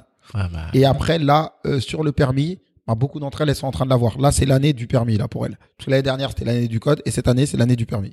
super. Donc, euh, ouais, et- t'es à plus de 80%. Hein. Grave. Ouais. Et ça veut dire le truc, hein, dis-toi, là, j'ai une mère de famille, 61 ans, il y a deux semaines, elle a eu le permis avec nous. Je l'avais mis sur les réseaux. Et là, et là, le, le permis, il est gratuit, Via leur CPF, le compte personnel de formation. dont elle ne connaissait pas l'existence. Exactement. Ça veut dire que quand elles sont arrivées, nous, on avait mis permis gratuit. Mhm. Venez juste avec votre carte vitale. Et Mhm. nous, on avait mis quelques conditions. Avoir travaillé 5 ans, etc. Parce que moi, je savais qu'avec les conditions que je donnais, Mhm. en fait, indirectement, je calculais déjà leur CPF. Ok. Tu vois le truc? Ouais, je vois. C'est-à-dire que moi, je m'étais, venez, mais ayez travaillé 5 ans entre 2015 et maintenant. Donc, moi, je savais qu'en moyenne, ils allaient avoir 500 euros par année. Donc, 5 fois D'accord. 5, 25, 2500 euros pour un permis, c'est parfait. Parfait. Tu Et qu'est-ce qui explique que tu aies beaucoup de mères de famille qui soient venues pour ce Bah, parce dispositif? qu'on a beaucoup de mères de famille. Au départ, hein, on avait un peu ouvert à tous et après, on a, on s'est rendu compte hein, que sur nos inscriptions, on avait beaucoup de mères de famille monoparentales. D'accord. Donc, permis très important. On a Mhm. des mères de famille, des fois, elles sont veuves. On a des mères de famille, elles sont divorcées. On a des, beaucoup de mères de famille en reconversion professionnelle. Ou sinon, on a ces mères de famille bah, qui travaillent hein, parce qu'elles ont un compte CPF, Mhm. mais qui travaillent à des horaires décalés. Donc, nous, à côté de chez nous, c'est l'aéroportuaire. 5 heures du matin, 3 heures du matin. C'est des mères de famille qui sont, euh, euh, elles travaillent dans le ménage, 4 heures du matin, 5 heures du matin. Des mères de famille qui dépendent de leurs enfants, des mères de famille, tu vois. Donc, le permis, c'est un incontournable pour elles. En fait, elles avaient besoin de de- d'être plus autonomes. L'autonomie. Ouais. Première chose pour eux. L'autonomie, mobilité, indépendance. Tu vois? Autonomie, mobilité, indépendance. très, très, très important pour elles. D'accord. Et j'ai vu aussi euh, dans la vidéo de Brut là qui est super bien faite, Mhm. qu'il y en avait aussi, comme tu dis, qui connaissaient pas l'informatique ou qui n'avaient pas accès à ces outils-là aussi, qui se sont formés grâce à toi. Exactement. Nous, on a mis un, pro, un dispositif parce qu'en fait, tu vois, avec le confinement, avec la crise sanitaire, là, sans Ouais. précédent, Mhm. bah, on s'est rendu compte qu'on avait euh, des mères de famille qui étaient. En fait, regarde, pour, pour suivre euh, euh, la scolarité de ton enfant aujourd'hui, Mhm. il y a un logiciel qui s'appelle Pronote. D'accord. Si tu ne vas pas sur l'info, si tu ne maîtrises pas le numérique, tu n'as pas accès à Pronote. Tout à fait, ouais. Donc, tu ne suis pas la scolarité de ton enfant. Non. Si tu n'as pas le numérique, tu ne fais pas ta carte vitale, le compte Amélie. Oh là là. Si tu n'as pas le numérique, tu ne fais pas la CAF. Ah ouais. Si tu n'as pas le numérique, ta recherche d'emploi est compliquée. Parce qu'on n'est plus à une époque où moi je viens, je te dépose mon CV. Mhm. Tout se passe par Internet. Et eux, en fait, on a des personnes qui vivent avec une époque qui n'est pas la leur. C'est-à-dire l'époque il y a 15, ouais, 15, 10, 15 ans en arrière, tu vois. Mhm. Le moment où tu venais, tu déposais ton CV et ta lettre de motivation Bien sûr. sur un lieu précis. Aujourd'hui, comment ça se passe? Tu prends ton CV, tu le mets, tu mets un message Mhm. et tu l'envoies dans la même minute à une centaine de personnes. Ouais, Tu vois? Ouais, ouais, ouais. Alors que, et ça, ça t'a pris 3 minutes. Mhm. Et la diffusion, 30 secondes. OK? Fait. Alors que eux, là, tu fais trois personnes et ils font la matinée pour le faire. Surtout si t'es pas véhiculé. Donc, nous, on s'est rendu compte petit à petit que tu ne maîtrises pas le numérique, t'es en marge de la société carrément. D'accord. Donc Tu là, tu leur permets de, bah, ce que tu disais en fait, l'insertion des des personnes en difficulté. Voilà. Et nous, par exemple, là, dans ce public-là, c'est très, très intéressant. J'avais une mère de famille qui a passé ça avec nous Mhm. et qui avait fait plein de formations un peu à droite, à gauche, etc. Et ça se passait pas très bien. Elle a fait une formation avec nous intensive de une semaine, non, deux semaines. Et là, dans son poste à elle, eh ben maintenant, elle est chargée d'accueil. Ouais, Ça veut ouais. dire maintenant, ils l'ont- lui ont fait une reconversion professionnelle dans son, là, dans son travail. super. Et c'est-à-dire là, elle nous en a parlé. Et hier, elle est venue pour que je la mette dans le niveau 2. Parce que moi, j'ai deux niveaux. J'ai un premier euh, groupe de niveau qui a vraiment jamais touché l'informatique. D'accord. Donc eux, c'est fracture numérique. Et eux, le, le titre du projet, c'est la souris apprivoisée. tu vois, vraiment toutes les, les composantes euh, du numérique, etc. super. Et le second groupe, eh ben, eux, ils sont sur un PCIE. Donc ça veut dire passeport compétences informatiques européen. Mhm. Et c'est pour tous ceux qui vont aller sur des postes de assistant de direction, euh, adjoint administratif, chargé d'accueil, secrétaire. Et ben voilà, là et là, tu vas faire une formation sur Word, Excel et PowerPoint. D'accord. Donc ouais, formation et insertion professionnelle. Exact. Super. Alors, je t'ai coupé sur le projet de 2017 qui est la dictée. Dis-nous tout. Ouais, quand je te parlais de la dictée, en parlant de, si tu me parlais tout le temps, euh, tu sais, par rapport à l'insertion. Mhm. Moi, je te disais acteur de terrain. Mhm. Regarde, en, di- en 2017, on a un écrivain, Rachid Santaki, qui met euh, une dictée, la dictée des cités, ça s'appelait à cette époque-là. D'accord. Et il me dit ouais, euh, moi j'étais intéressé parce que j'avais fait déjà deux trois dictées comme ça avec lui. Mhm. et euh, mais sur des c'était à, à d'autres endroits tu vois donc une Qu'est-ce que c'est la dictée des cités ça veut dire que lui il va sur un sur une dans une ville comme ça D'accord. et du coup il met en place une dictée Ok. voilà, organisée avec euh, par lui-même c'est lui qui va être euh, c'est lui qui va lire la dictée Donc il va sur le terrain, donc Voilà. dans, dans les cités. voilà et après il va lire une dictée et maintenant après ça va regrouper des jeunes euh, des, des, des collégiens lycéens etc Ok. et moi je me rappelle une fois je vais à Paris avec lui tu vois D'accord. et j'y vais avec une trentaine de mes jeunes Très bien. Et euh, du coup, moi, c'était vraiment que des euh, primaires, quelques primaires, j'ai ramené, Mhm. des collégiens Mhm. et des lycéens. Ok. Et euh, tu sais, après, il y a la catégorie adulte. Mhm. Et donc quand on fait, et là nous on y avait été parce euh, il y avait des places de l'euro. C'était l'euro 2016. Il y avait des places de l'euro 2016 à gagner. Ah oui. Voilà. donc moi je me dis vas-y j'y vais et tout avec certains de mes jeunes comme ça. J'ai des bons jeunes, ils peuvent peut-être gagner. Et je me rappelle ce jour-là, hein, on fait la catégorie primaire, j'ai ramené quelques jeunes et tout, quelques enfants, Mhm. on n'a pas de prix. D'accord. Catégorie collège, pas de prix. Mhm. Et euh, là maintenant il me reste plus, plus que les, mes lycéens genre. Mhm. Et il y avait quatre prix. Ouais. Et donc le quatrième, ils disent euh, Monsieur Intel. Et c'est un de mes jeunes. Super. Donc la quatrième place, elle est pour nous. ouais. Et il dit troisième place, Madame Intel. C'est mon jeune encore. Deuxième place. Et euh, il me regarde, il me dit Mademoiselle Intel, c'est ma jeune aussi. Et première place, Mademoiselle Intel, et c'est encore ma jeune. Eh On ben. prend les quatre postes. Yes. Et donc nous, t'as vu comme on était aussi dans le sport au féminin Oui. Et ben notre partenaire de la Fondation de France, il le met dans sa page. Ah oui. Agir ensemble qu'on accompagne et tout dans, la, dans le sport au féminin. Il ramène ses filles à la dictée et elle remporte tout le prix. Eh ben. Tu vois le truc aussi. Encore une fois, félicitations. Et moi, je Ça- me dis à ce moment, faut qu'on aille à comment ça s'appelle? Faut qu'on euh, faut qu'on aille euh, qu'on organise notre propre dictée. Ok. Moi, je dis ouais, euh, euh, viens à Drancy, je ferai le record de France Record de France Ouais. de, de de quoi participants. et à ce moment-là, Parce que, re- attends, il y avait combien de participants à cette dictée-là cette dictée-là, il y a peut-être 200 ou 300 personnes, tu vois. Quand même. Ok. Le record de France à cette époque-là, il à 990 personnes. D'accord. Et c'était détenu par une plus grande ville que la nôtre, Saint-Denis. Ouais. Moi, je lui dis, le jour où vous venez à Drancy, on fera plus. Et il me dit, dans toute la France, on me dit à chaque fois qu'on va faire plus que 990. Mhm. Mais, euh, vas-y, pourquoi pas. Et moi, je l'appelle, je me rappelle, on est peut-être octobre-novembre, on en parle. Mhm. Je lui dis, mais par contre, moi, je vais choisir un moment précis, à une date précise, parce que tout ça fait partie du truc. Mhm. Et moi, je me rappelle, je choisis, du coup, on était le 20 avril, quelque chose comme ça. Mhm. Et moi, c'était vraiment entre, il fallait pas que ce soit pendant les vacances. Tu sais, ma date, elle était vraiment très réfléchie. Mais après, fallait, il y a le temps aussi. Il faut pas qu'il pleuve. Il y a plein de trucs, hein. Ah, ah oui, parce que c'est à l'extérieur. Bah, il faut réunir. exactement. Et donc, moi, je fais ma campagne de sélection avec toutes les associations que je connais, etc., etc. Et euh, le jour J, peut- peut-être deux semaines avant, ça veut dire, euh, hey, je fais mais vraiment un tour de dingue. hein. C'est-à-dire, je prends mes, mes associations qui font comme moi de l'accompagnement à la scolarité. Je prends des associations qui font de l'insertion. Euh, je prends des, des EHPAD où il y a des personnes âgées. D'accord. Euh, je prends des associations culturelles. Euh, toutes les associations qui me connaissent vraiment dans le 93, etc. Mhm. Ce jour-là, ça a tellement parlé. Il y a un gars, il était venu de Rennes ou quelque chose comme ça, je crois. Euh, jour J, ils arrivent. Je prépare les tables, les chaises et tout. C'est noir de monde. On fait combien? 1234 personnes. Oh là là. Et Nouveau bah, record c'est de France. Super. 1234. Le plus jeune, 6 ans. La plus âgée, 90 ans, quelque chose comme ça, tu vois. Mais euh, où est-ce que du coup tu réunis ces 1200 personnes? Comment tu fais? On fait quoi? On fait, on a un gymnase qui capacité c'était à peu près 600 et quelques personnes. Mhm. Et à l'extérieur, et ben en fait de ce gymnase, il y a une grande place avec Mhm. des terrains de basket. Et Mhm. donc moi aussi, il fallait trouver l'endroit précis.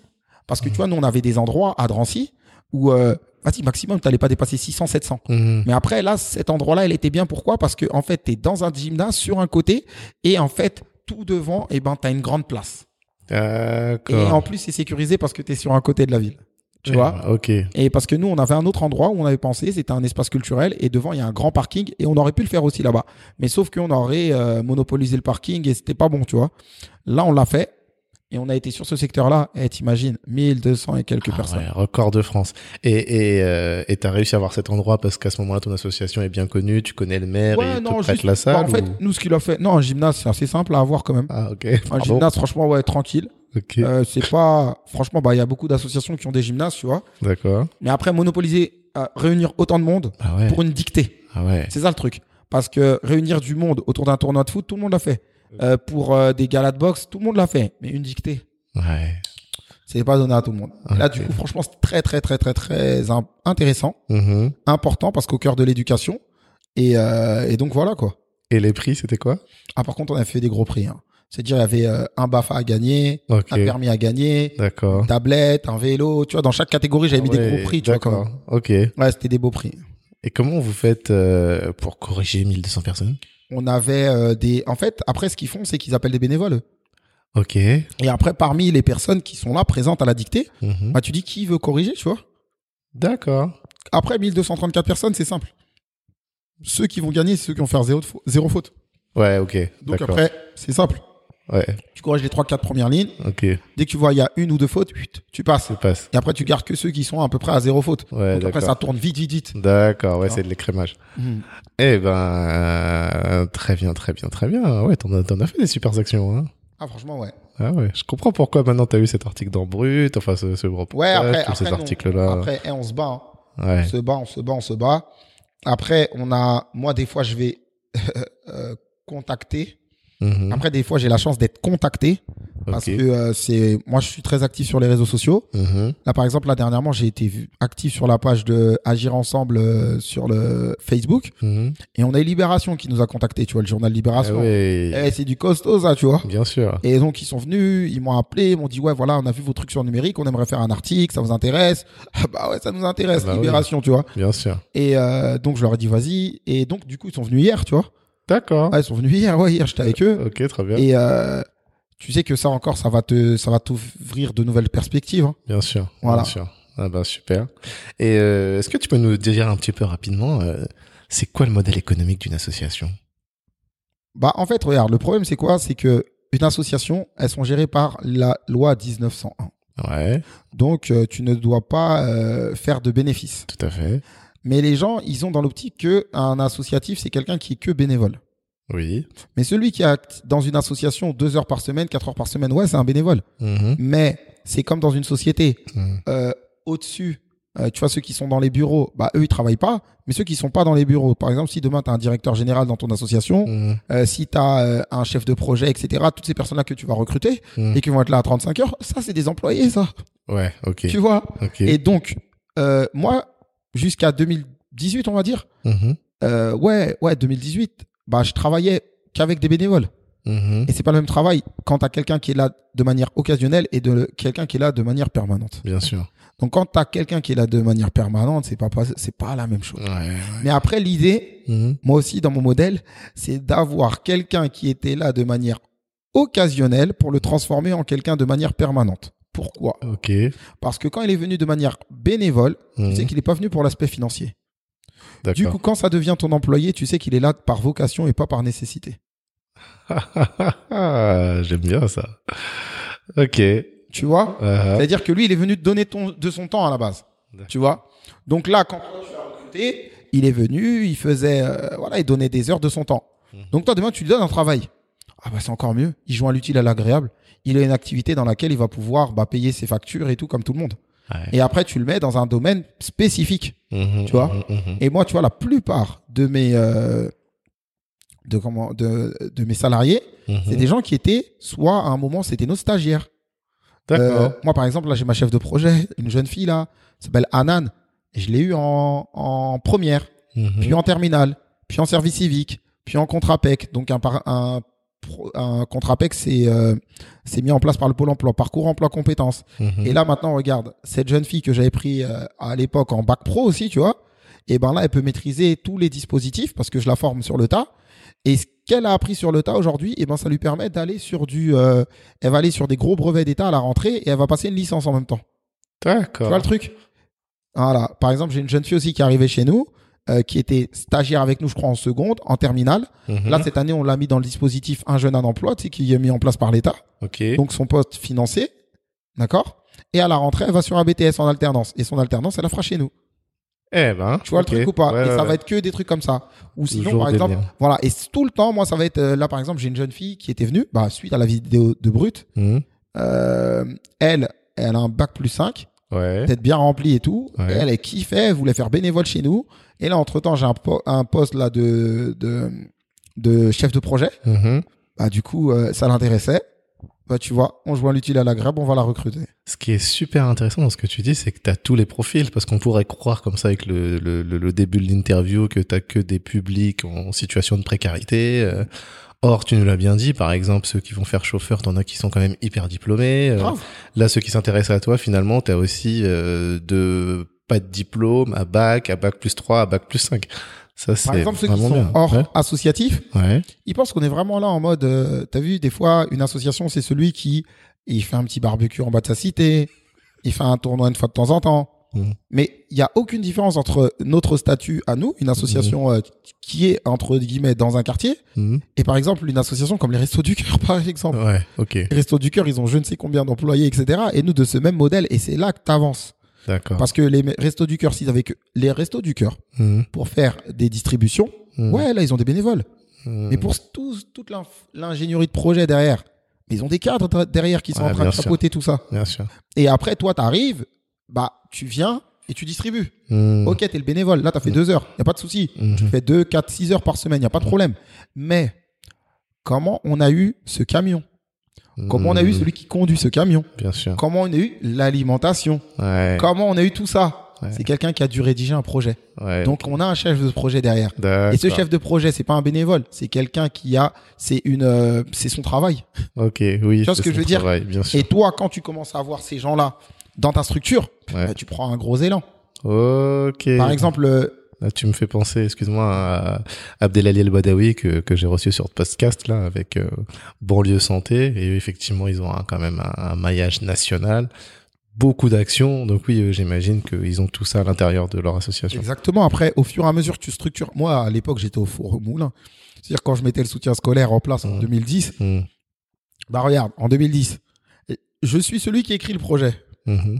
Mais quand je perçois le financement, je suis celui qui est encore en train de donner le cours, par exemple. Ouais, tu vois? Et après, c'est moi qui vais encore dans l'établissement. C'est en fait ça, c'est trois quatre personnes différentes à la base. Bien sûr. Là, par exemple, dans l'association, regarde, là, je suis en train de, je suis en train de parler avec toi.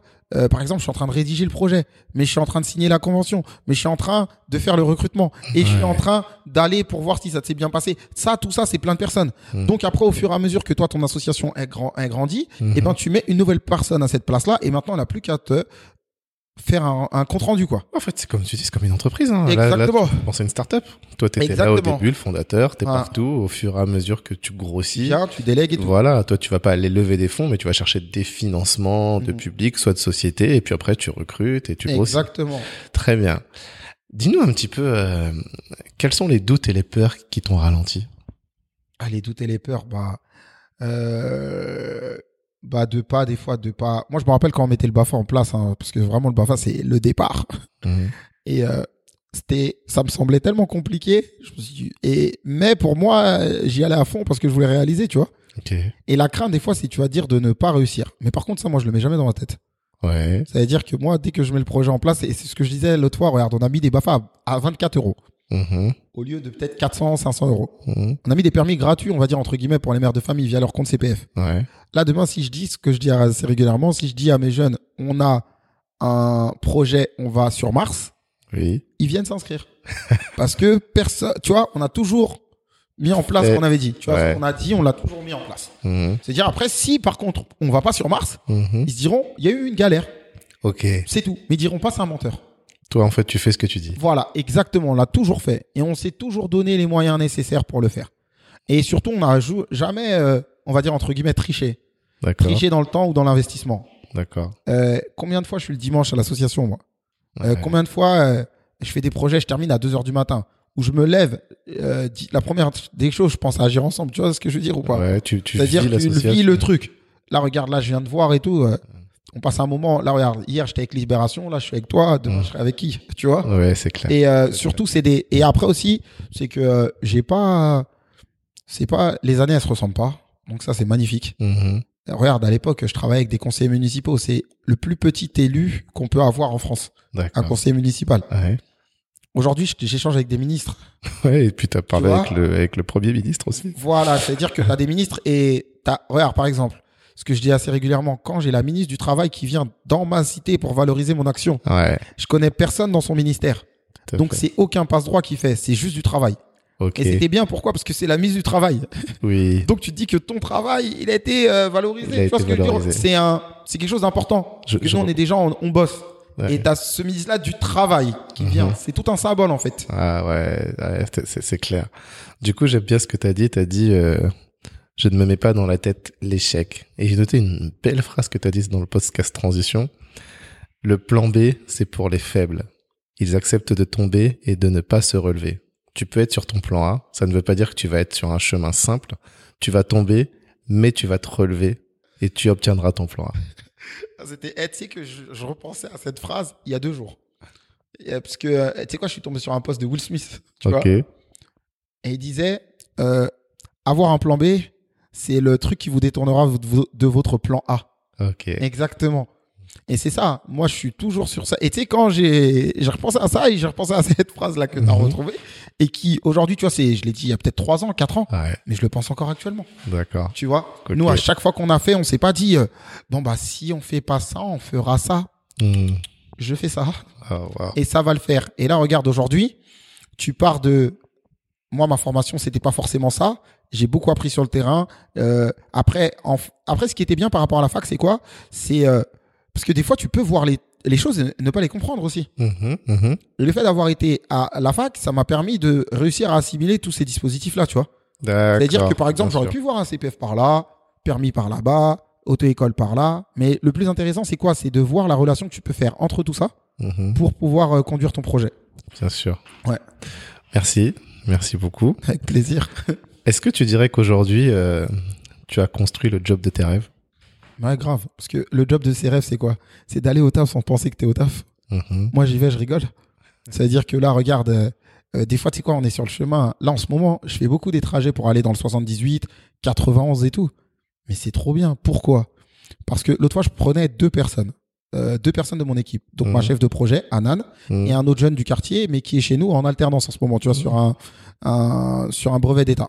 Mhm. Et je lui dis, regarde, là, pourquoi c'est intéressant? J'aurais pu rester dans la facilité, à savoir rester sur Drancy.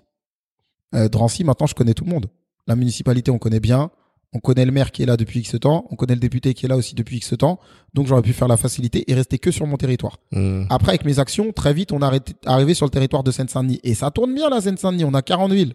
Ouais. Donc, et sur ces 40 villes-là, on me connaît bien. Mhm. On m'appelle de Saint-Denis, on m'appelle de Duny, on m'appelle de partout pour, eh, vas-y, on veut t'envoyer des gens pour le BAFA, pour le permis, pour ceci, pour. J'aurais pu garder la facilité et rester chez moi. Mhm. Et être chez moi actuellement, et je serais tranquille. Mhm. Aller dans le 91 aujourd'hui, c'est un risque, hein, Mhm. parce que j'arrive sur un territoire qu'entre guillemets, je ne connais pas, Mhm. mais que je connais en termes de problématiques. Parce que moi, en vérité, j'ai la facilité de, quand je suis sur mon territoire Seine-Saint-Denis, Mhm. je vais connaître la particularité du public, mais je vais connaître le public vraiment. Oui. Je connais quand je m'a- je m'adresse à quelqu'un, je sais qui il est, je sais d'où il vient, etc. Là, je vais sur un territoire où je vais connaître la particularité du public, mais je ne connais pas l'individu.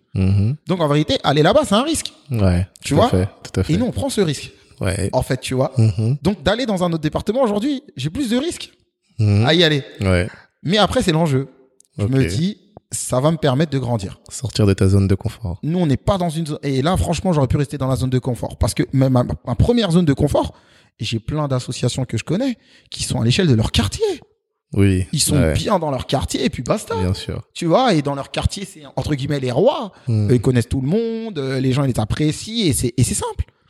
Aller dans un nouveau quartier, à un moment, tu peux être vu comme quelqu'un de bien, mais tu peux être vu, vu pour quelqu'un qui vient prendre une place aussi, tu vois. Ouais, oui, oui, la concurrence Tu vois, t'arrives sur de la, de concurrence et tout, et c'est pour ça que c'est un peu un- important pour nous que quand on arrive quelque part, on n'arrive jamais en opposition, mais en complémentarité. Et ça, c'est ce qu'il faut savoir depuis longtemps.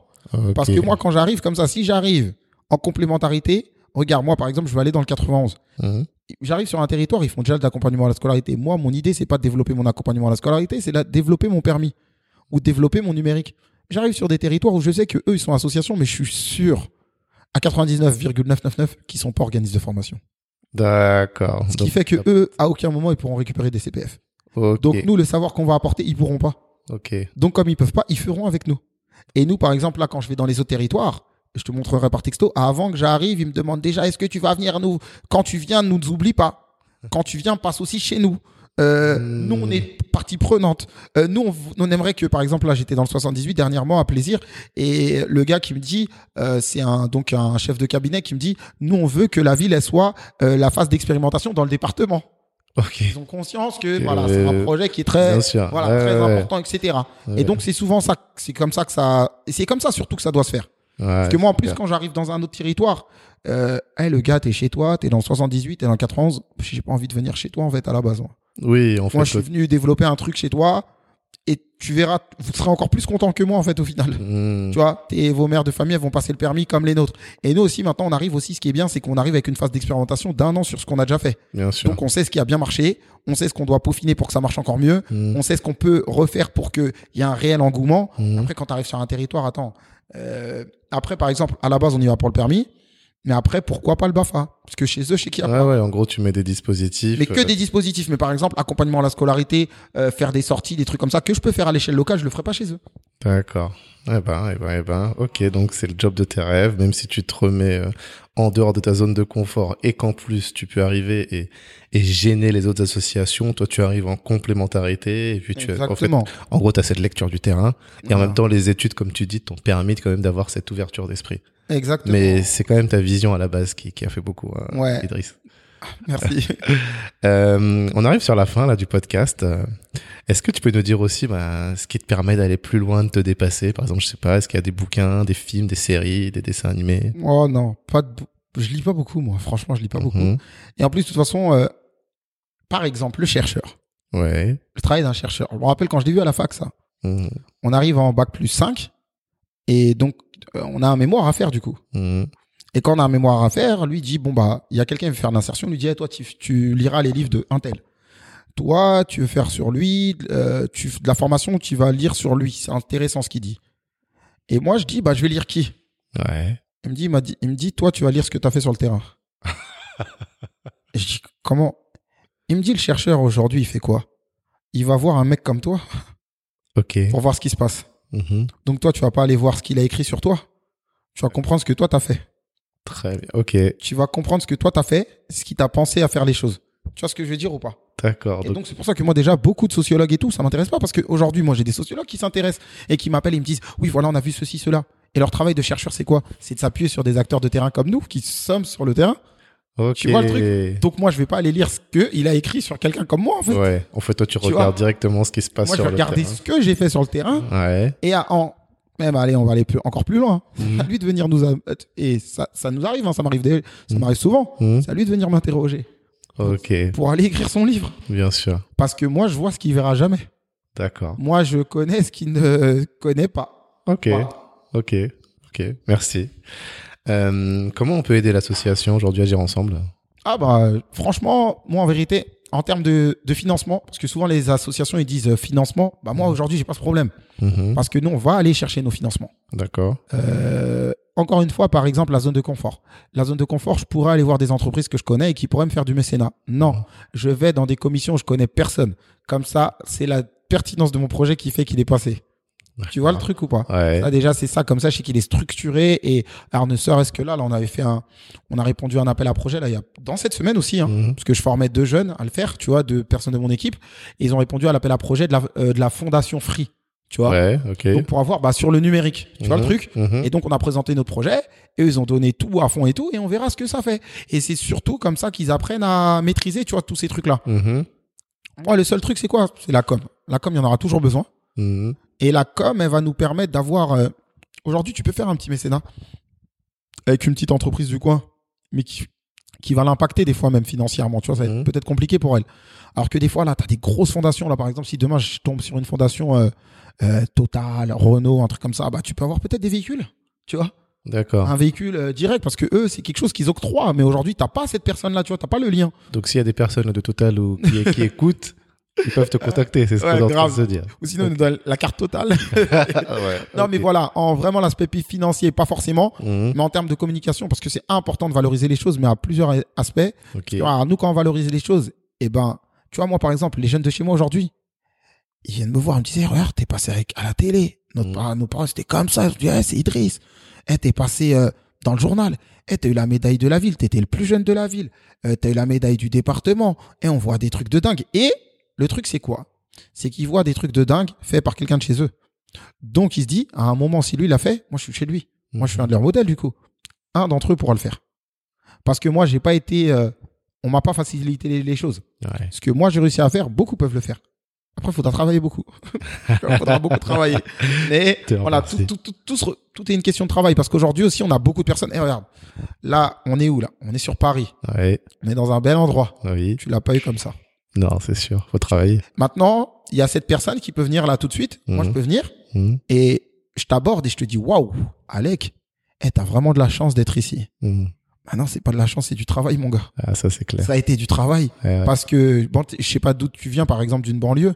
Mais pour traverser cette banlieue et arriver à Paris, il y a beaucoup d'étapes. Ça, c'est sûr. Il y a Bon, beaucoup moi, j'ai d'étapes. j'ai eu de la chance, j'ai grandi à Paris, mais Tu bon, vois, mais dans voilà, le bah, 19e, donc, eh ben, euh, moi- dans les HLM.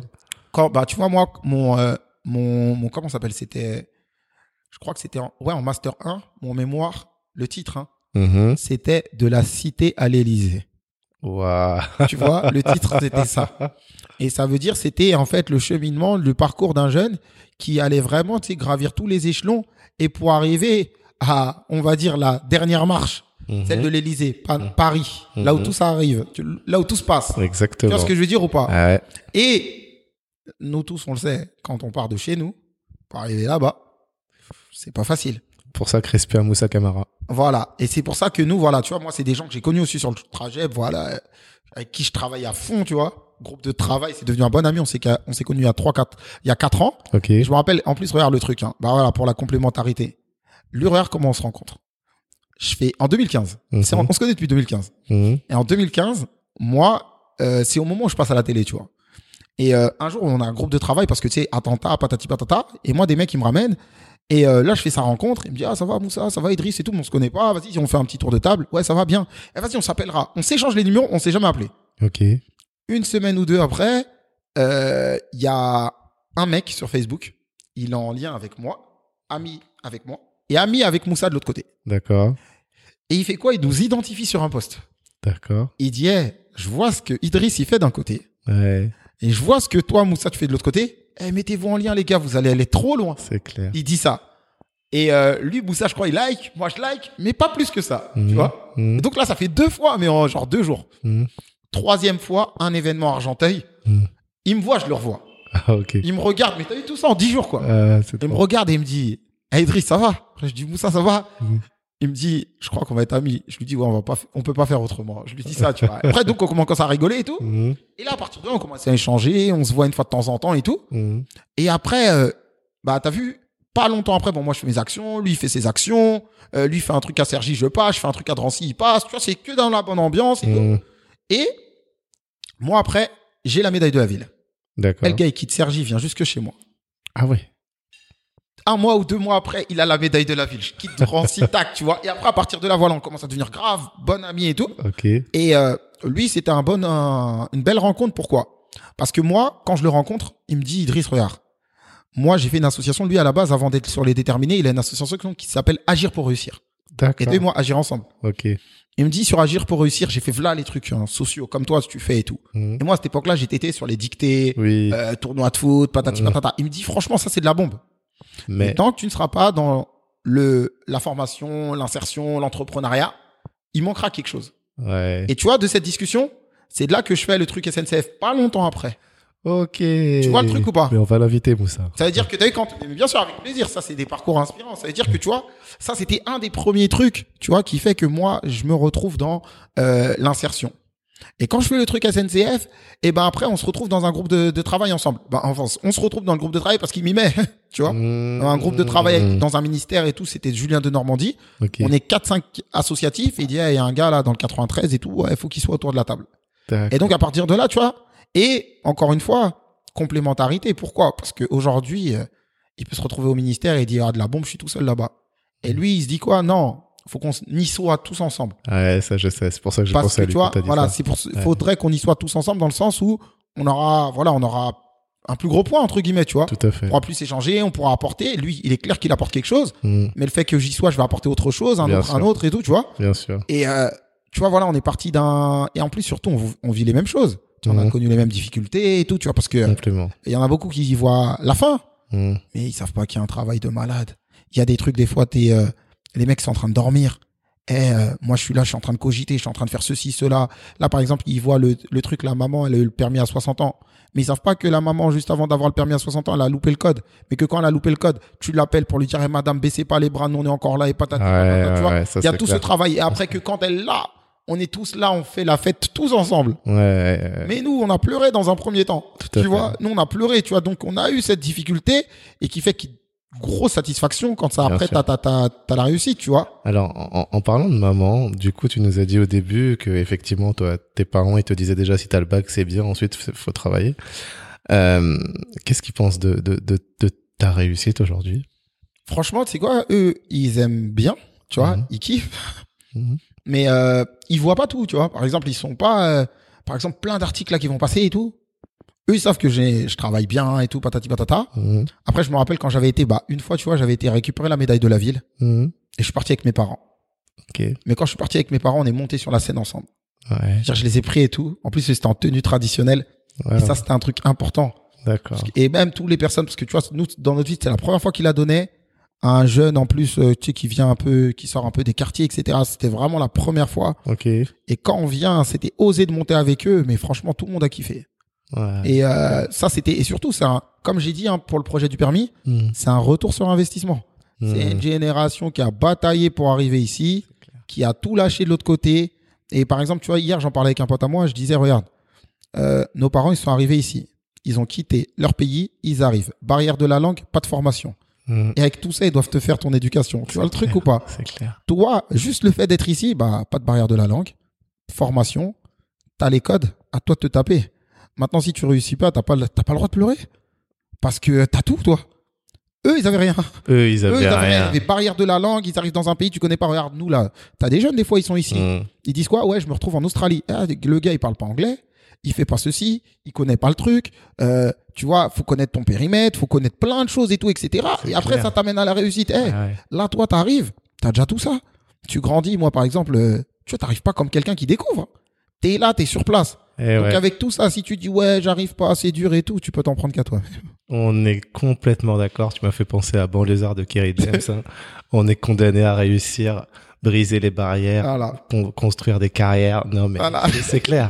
En fait, on n'a pas le choix. Bah ouais, on peut pas faire. Tu vois ce que tu as dit C'était un impératif. On peut pas faire autrement que truquer. C'est ça. Pour, moi, en fait, nos parents, effectivement, euh, bah, qui, qui sont venus en France, c'est comme une course de relais. Oui, ils nous ont passé le relais. Maintenant, à nous d'aller le plus loin possible. Mais tu sais, là, j'ai acheté un véhicule là, il y a pas longtemps. Mhm. Il y a une semaine ou deux. Et quand j'achète le véhicule, je l'achète à des retraités. Et je dis, ouais, mais elle est bien votre voiture et tout. Pourquoi vous la vendez mhm. Ils disent, bah t'as vu, nous on est en retraite, hein, et on a terminé notre travail. Ah. Et j'ai dit, mais vous savez, moi je suis en train de travailler à fond, donc vous me passez le relais. Super. Donc c'est bien fait de tomber sur eux. Tu vois, quand je suis tombé sur eux, et là c'était un terme bien truc. J'ai dit, eh, les gars, enfin, les gars entre guillemets, mmh. je vous avez terminé. Bah nous on doit y aller. On doit poursuivre. Aussi simple que ça. Eh ben, ça me donne la, conclusion de ce podcast. J'adore. Pour moi, pour casser les codes à la manière d'Idriss Nyang, c'est toujours réaliser son plan A et se donner les moyens d'y arriver. Et pour ça, comme il l'a dit, c'est discipline, travail et réussite. Réussite, exactement. Est-ce que tu veux compléter? Ah, tu pouvais pas mieux te finir que ça. Super. Merci encore à toi d'être venu aujourd'hui. plaisir, Alec. Merci pour l'invitation. Merci. Félicitations, vous êtes arrivé au bout de cet échange. J'espère qu'il vous a plu et surtout que vous y trouverez des clés pour aller plus loin dans vos projets. Si vous avez aimé, un partage à une personne de votre entourage et une note de 5 étoiles sur Apple Podcast sont un vrai coup de pouce pour moi. Pour me faire des retours, proposer des invités, ça se passe à l'adresse contact@casserlescodes.fr. Merci encore, à très vite pour un nouvel épisode de Casser les codes.